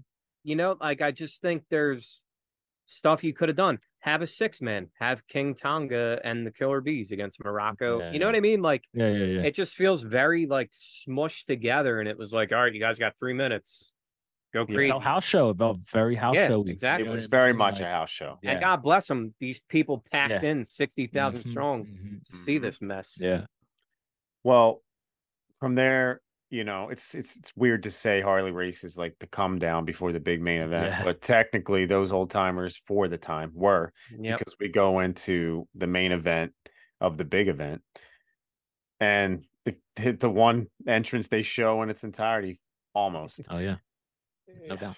Man, the, this seven they were all here to see this guy. Yep. The That's what show was. This Yeah. was a showcase for this Yeah. man. Hulk Hogan coming out, biting his headband. You know, he's pumped up. The crowd basically becomes unglued. It's Hogan versus Orndorff, main event. The friendship kind of soiled at this point. Orndorff, I never understood, you know, when he started to become kind of like the white meat baby face. It didn't feel right to me even then because he was so good as a heel. Like, Yeah. Yeah. just such a natural heel. And I I've heard people say that he was a sweetheart as well. So this goes back to what we were saying earlier. Like if he really was a legitimately like good guy in real life, he had me fooled. You know, that was I hundred I one hundred percent believe he was. And I'll tell you that when we did the Bash at the Beach review recently, I mentioned like it's um him and Paul Roma and just the the love that he showed Paul Roma in Mhm. that match, like I felt like for sure. And then he, you know, he went on to become a trainer too in Mhm. WCW. So I absolutely believe that he was like a good hearted dude, you Mhm, know? mhm. I think he always lived the thought of- gimmick so much, um, Mhm. like, and it was so believable because he didn't, you know, break kayfabe or whatever you want to call it. Like, even during his Hall of Fame speech, he wouldn't let his guard down and be nice, Mhm. like because Hogan was behind him and he kept kind Yeah, of yeah. Like he was just always on with like a lot Mm-hmm. of those, like Piper, you know, like a lot of these wrestlers from that era, like they would they lived the gimmick, and I Yeah. kind of respect that. And there's another guy, like people talk nothing but love for Piper. Anybody I just randomly like always sunny um does a podcast and um did you see the little clip with them, Frank? No. Because you know Roddy Piper was on the show Mhm, and they mhm. just said like how much they loved him and how That's nice fine. he was and like Mm. again, once again though, when he was on, like they even mentioned he was like in character, yeah. but like they were like he was a great guy, you know. Huh, so cool. These guys, man, I think Frank, like that they they did treat it like a business and it, it was so real to them because it, it um provided like i said for their families and it was like uh, it was a harder life back then i think you know you couldn't just make it anywhere you had to grind like a lot of some of these guys had jobs during the day like Yeah. just like some baseball players and football players like so i think there was something to like the work ethic of these guys and that um desire and paul orndorff is a kind of unsung hero of this era like i i don't know how you feel about him um as a as a worker in ring because I know you know his persona and character. But what Mhm. you think about the action? You know, so I have this. This is my second highest rated match of the whole show, um, and you know, it is what it is with Paul Orndorff and Hogan. You know, I like I like Orndorff Orndorff as a heel. I think he's like super cool. I thought the Mr. Wonderful stuff was super cool. Um, but like he feels like a natural heel and he feels like he's tough and like he does all the heel stuff. But like I don't I never thought I've never tuned in for like ma- a work rater. And you know, I know you guys know that, Mhm. but like I never tuned in to watch the quality of the match. I, I it's more about tuning in to watch the personality of, of this Mhm. villain, you know, and that's what I like about him. So like it and it all worked for me in this match. You know, it's not this technical masterpiece, but like the crowd was so into it, you know, and obviously they're all here for Hogan. And I just thought Orndorff was really good, especially at this time with Hogan. I thought they had good chemistry doing this stuff back and forth, in my opinion. So I enjoyed uh, most of this matchup. and Yeah. also, you know, the big match feel, Mm-hmm. you know, like you said, like when Hogan comes out, it's bro, it's like a John Cena match. I'm sorry, but like you say what you want about Cena, but the energy was always there for his matches. You can't Mhm. deny that. Whether good or bad, that energy was always there, you know. Yeah, Mhm. it was polarizing, but Hogan was Yep. so loved here still. Oh, that was 100%, yeah, because- it's Beloved, it's yeah, apples yeah. and oranges, but just yeah. that energy, you Mm. know, Yeah. like it gets you into it. We talked about Right. earlier when you watch these shows overseas, like the energy that I don't even know the name. Was it Backlash in Puerto Rico? yes. Yeah. Okay, that is not this great ass pay per view, No. but because of that crowd, it was so enjoyable. You know, See, this is what's And- missing today, though. I think is because um the way they manufactured this Roman Reigns thing, it it's like as close as I can get to feeling like a big fight, but I don't Mhm. deep in my heart still believe I'm seeing a big fight. Like, like I saw a Goldberg match recently on um I I forget who he was fighting, and it was a huge feel. Like it felt like a Tyson fight. Yeah. Like that. Yeah. He Yeah. was one of the last guys I think that really. And I'm not this huge Goldberg fan, but like you know what I'm saying. Like Yeah, it yeah, yeah. felt big, big fight Yeah. feel. Like I, that's missing today. You know, like I don't know how we can get that back, or if there is someone, but There's something about like a, a certain feeling of like legitimacy that I think is missing. I can from a lot of mention something right now. Oh. Okay. that you guys would eat up. Okay. Kenny Omega versus CM Oh, yeah. Punk. Yeah. Nah. Yeah. Yeah. Yeah. I would. Really? Nah, it don't have that feel. Huh. It's it's it's compelling, but it's it's not like I'm seeing Tyson. It's not like I'm I'm seeing Hogan. It's not. I don't even know the last guy in wrestling that made you feel that way. Is it because you were a child seeing those guys though? You know what I mean? And it's sort of like um because I think Well, Kenny no, Omega- Ronda even recently had that as a Well, okay. not in the WWE. I'm saying in I was UFC. gonna say, in okay, UFC. well. No, I was yeah, like, yeah, yeah, yeah. In the UFC, sure, yeah, yeah, okay, In sure. UFC. Yeah, yeah, yeah. Um, just because I feel like Kenny, like if that were to happen, Kenny Omega, CM Punk, or whatever, I think it's the biggest match in wrestling in a long time. Like eh, by far, you couldn't get bigger. So like, yeah, we but would would I But get does excited every as I Punk would have match been? feel that way? Is my question. No. Because every Hogan match felt that way. Every Tyson match felt that way. Well, we're talking. This is a generational Mhm. talent, though. Yeah. Right. I know, like, yeah. I mean, this is arguably the greatest wrestler of all time. Yeah. You know, like it's it's. I mean, Like they Name- packed seventy thousand Sure, to see but- On a him. show. They're Yeah, yeah, packing yeah, yeah, eighty yeah. thousand Exactly. to see exactly. AEW. And it was Yeah, yeah, and yeah. it was for Hulk Hogan, one hundred percent. Where like that's my argument now. WWE sells because it's WWE on the marquee. It's not Mhm. like we have to go see Cody Rhodes, and I love Cody. they but, like, say the they're not- bloodline thing is really increased numbers, but could be Mhm. coincidental. I don't know. Yeah, I don't know. Like, I feel like when the WWE comes to town, you're going.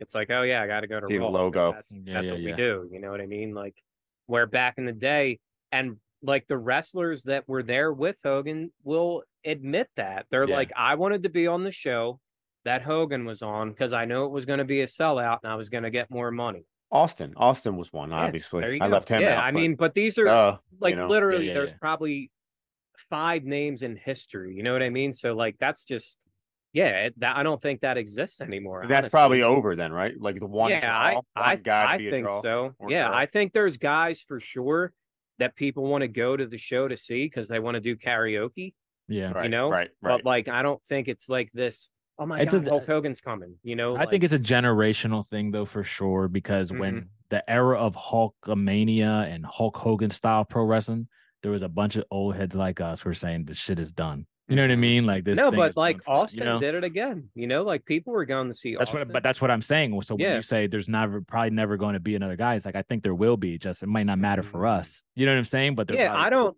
i'm Is it not ready Roman? to say no I don't think it's Roman though, because I don't think you could be booed for fucking six years Right. straight. You know what I'm saying? It's- Instead, it's I give him for me- credit, but Yeah. you know, it's hard for me with Roman because like you say Hogan was manufactured, but no, I said Dude, he- Roman was manufactured. oh, okay, I thought you said no, Hogan no, was no. Hogan was Because, like, organic as it can be. I think.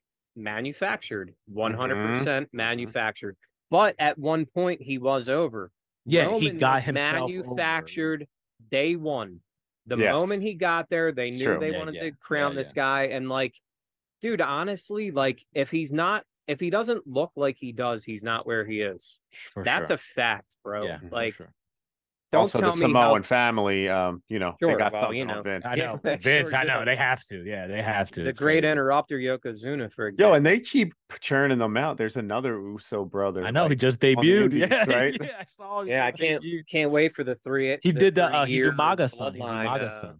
Yeah, Wow, Yeah, yeah, Yeah, he did the Good for. Samoan spike. man, good for their family. yep, Yeah, yeah, absolutely. Family business. Uh, Yep. That's what wrestling is, really. I mean, it Yeah. was, and now it kind of is still with the Samoans. But yeah, I don't know. I don't know if we'll see a draw again like Hogan. But here he is in this match, Paul Orndorff. By the way, Paul Orndorff back to being a heel here after the, uh, you know, the babyface shtick was using Wearing the American. all white. Yes, interesting. Love that. was using the Real weird, American uh, but- theme song weeks leading up to this as a heel heel uh, tactic, mimicking Hogan's cupping ear and stuff like that. But anyway, um, the match, I liked it, man. I enjoyed it, and this is what I tune in for when we watch old wrestling. Honestly, it's to see this. Um, I guess like this feel like this felt like big big time WWF Yeah.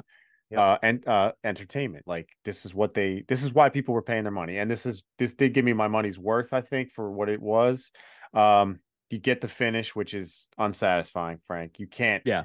get away with this in a zillion years nowadays if you have A main You know, event, like a main this, event. right? of a seventy thousand seater show. Crazy, crazy to think. Real uh, quick, do you guys like? Do you guys think that like the storyline helped this match though? You know, going into it, like, you know, their history, they were teammates. You know, like I do. of Wonder- course. Yeah. So like, that's one thing that I think is like, you can throw a bunch of you know matches together and like that's great. Like you can put Will Ospreay and Kenny Omega all in and that's all good. But like when you have like this story Mhm. you know like i think it just means so much more you know because It does like to me and you, but to a lot Yeah. of people, like Frank mentioned on a Talk Elite recently, like they can put together the card two weeks before, probably Mhm. deliver a good show, good matches, and the fans will actually be satisfied because like not every fan is really looking for that like Yeah. story. Like sometimes Or they don't even need not even invested. Yes, they're not even sound mode. The average fan isn't even as invested in pro wrestling anymore, right? Like they were then, where all the storylines were so important. You know, where nowadays there's dudes showing up just for the pay per views. You know what I mean? It's just like I just watch, and that's kind of how I am with WWE currently. You know what I mean? But like that's a very common nowadays. Where I think for back in the day for wrestling, you had to care more. You know, and like now it's sort of like there's so much you could just tune in, and it's like going to be a fun night of entertainment for people. You know. and it was also still being presented as you know real back in the day so they wanted to get you nowadays like everybody's in on this is like a presentation yeah, so they want to see your acrobatic match and give it five stars or whatever yeah, they, yeah. they're there to see the show the match but anyway and um sing sing the wrestlers true. songs and It's true. that's what they're wouldn't there be a part of the show. Yeah but uh we did get a little screwy finish at one point when paul orndorff you know the, the quote unquote uh I wouldn't call it a dusty finish, but him parading around with that WWF Loved it. title. Yeah, yeah, yeah. he looked like a real man's Dude, champion brother Dude. I can't Like- believe he never had his hands. Well, it's Hogan era, but a lot of guys didn't have their hands on it. I mean, that with that belt- belt. i'm not huge on that belt Me neither.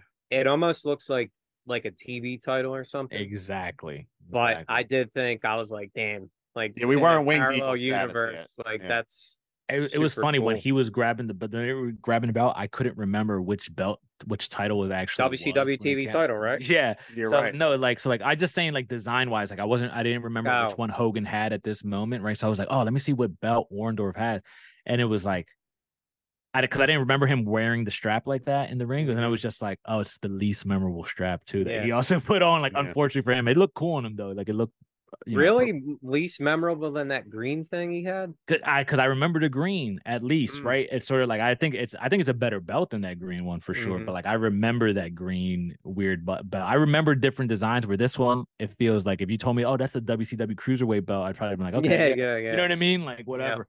But yeah, Yeah. you know, still a nice design though. Compare especially Yeah, they- they now, take upgraded that the to hell out of Hamburg. that thing. Mr. though. Wonderful looked. Woo, He Yeah, looked wonderful. it sure Um, did. So it was 11 minutes, DQ finish. Hogan gets the win in the main event of the big event. Frank, you said is your second favorite match of the night? The yeah, highest rated, second highest rated. Yeah, for sure. What you Um, have it? I gave it two point seven five. Uh, that Okay. would be like a five point five on your scale.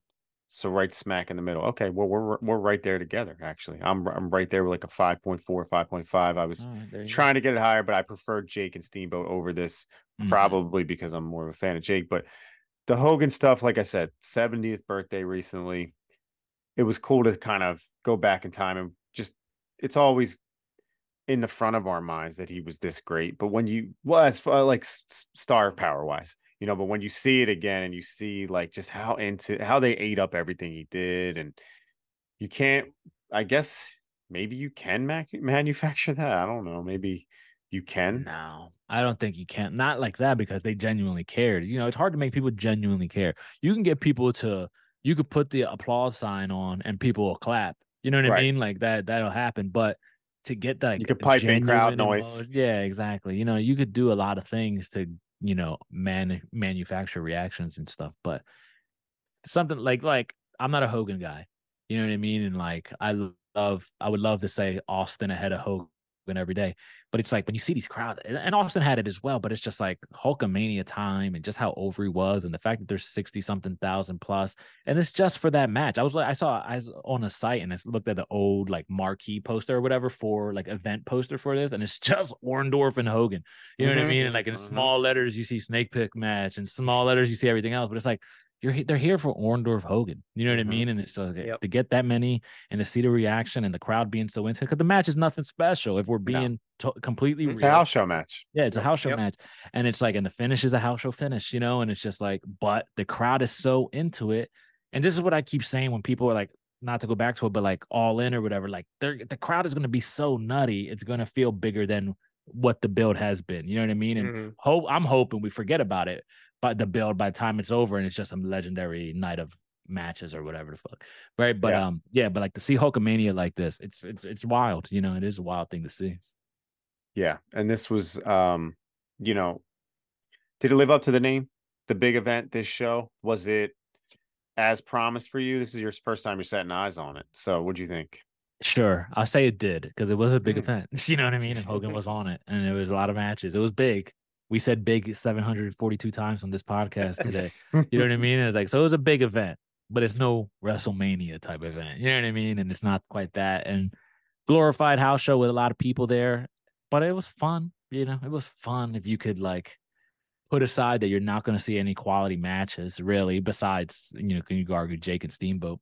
Mm-hmm. So like if you mm-hmm. could put that aside and just wrap your head around what it is and what the time is and who these people are, I had fun with it. So interesting. Yeah, well, I did too. I thought it was cool to go back in time and watch this. Duke, what'd you think of the event overall? And if you had to, you know, slap a rating on it, an overall rating for the show, you didn't really get in on the the match ratings this week, but what do you think about the overall rating? If you uh would you tell the fans to go out and rewatch it or seek it out? I mean, I think you should watch all old wrestling if you're a wrestling fan. So yeah. just honestly, just to, you know, educate yourself and see where it was and what it became and stuff like that. So um if you're an old school wrestling fan, you're gonna enjoy this. I enjoyed it. You know, um the main event, I mean, I'm a big Paul Orndorff guy though, so I'm a little partial, but yeah. I would I would grade it if I were to give it um on the hair extension scale, seven mm. hair extensions being the highest, I would give it like a four out of seven because I think okay. it was enjoyable. I four think it seven. did four have like a four out of seven hair extensions. Um, and you know, like I said, if you're an old school wrestling fan, you're gonna see, and like you mentioned, John, there are like different matchups, which yeah. is kind of cool. You know, like the Rougeaus and the Dream Team. Like I would think they would be teaming together, you know? Like I feel like the Rougeaus were like bad guys when the Dream Team were bad or, guys. Yeah, so. or Captain Lou and Bobby in the same ring. Right. Six man tag, you know. Yeah, and like any chance fun. you get to see the machines. right. It. So I enjoyed That's it. True. Yep. I enjoyed it too. I gave it smack down the middle, five and a half out of ten, basically. It's it's worth watching, like you said, Duke, you should seek out all wrestling. But in the 80s, the WWF obviously became the powerhouse. And WrestleMania, WrestleMania one, two, three, people go right to that. But there were those mat those events like this one, the big event, and the Wrestling Classic.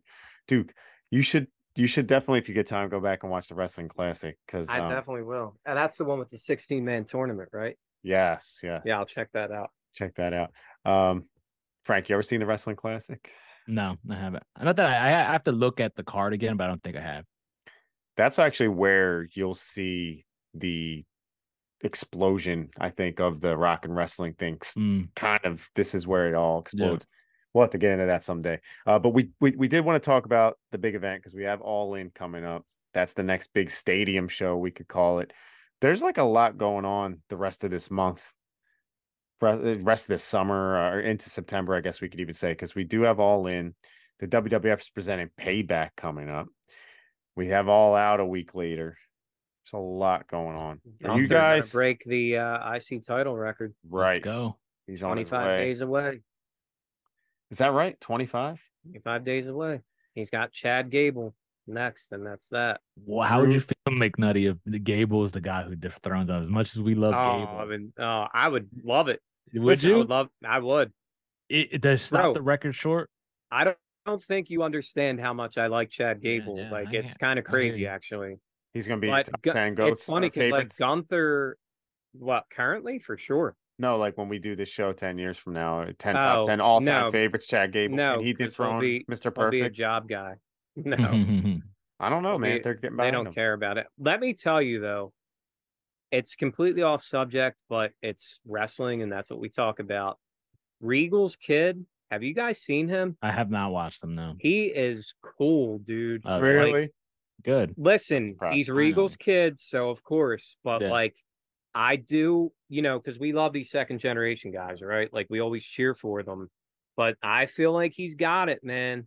Check him out on NXT. NXT's brutal, but like he's cool, dude. Well, he's teaming with I Drew got a reason to watch uh, NXT if Brian Pillman debuts, so I'll be tuning in.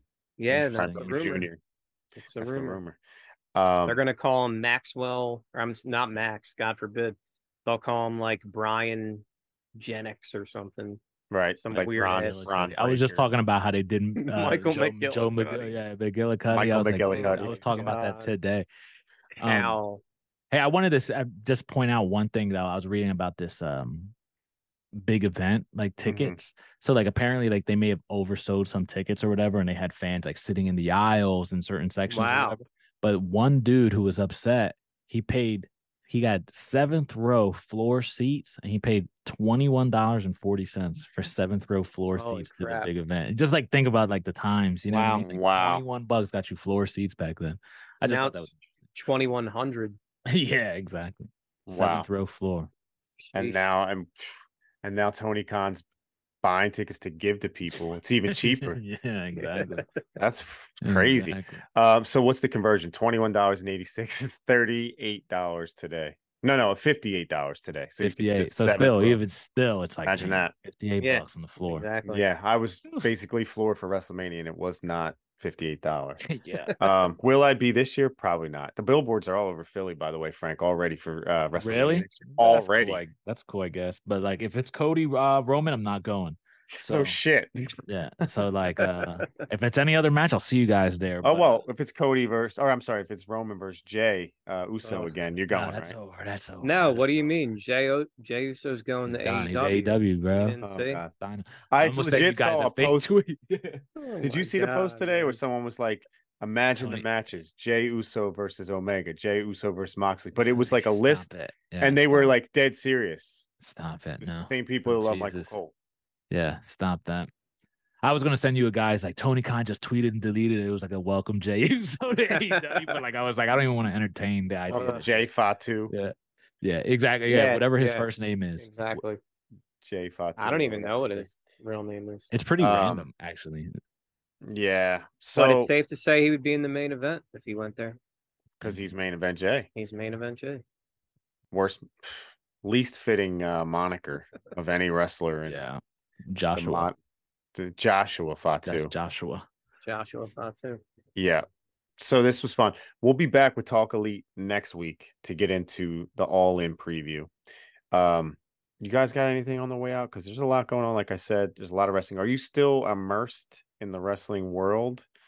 Like, uh, are you catching up on all your wrestling? It's like every day of the week.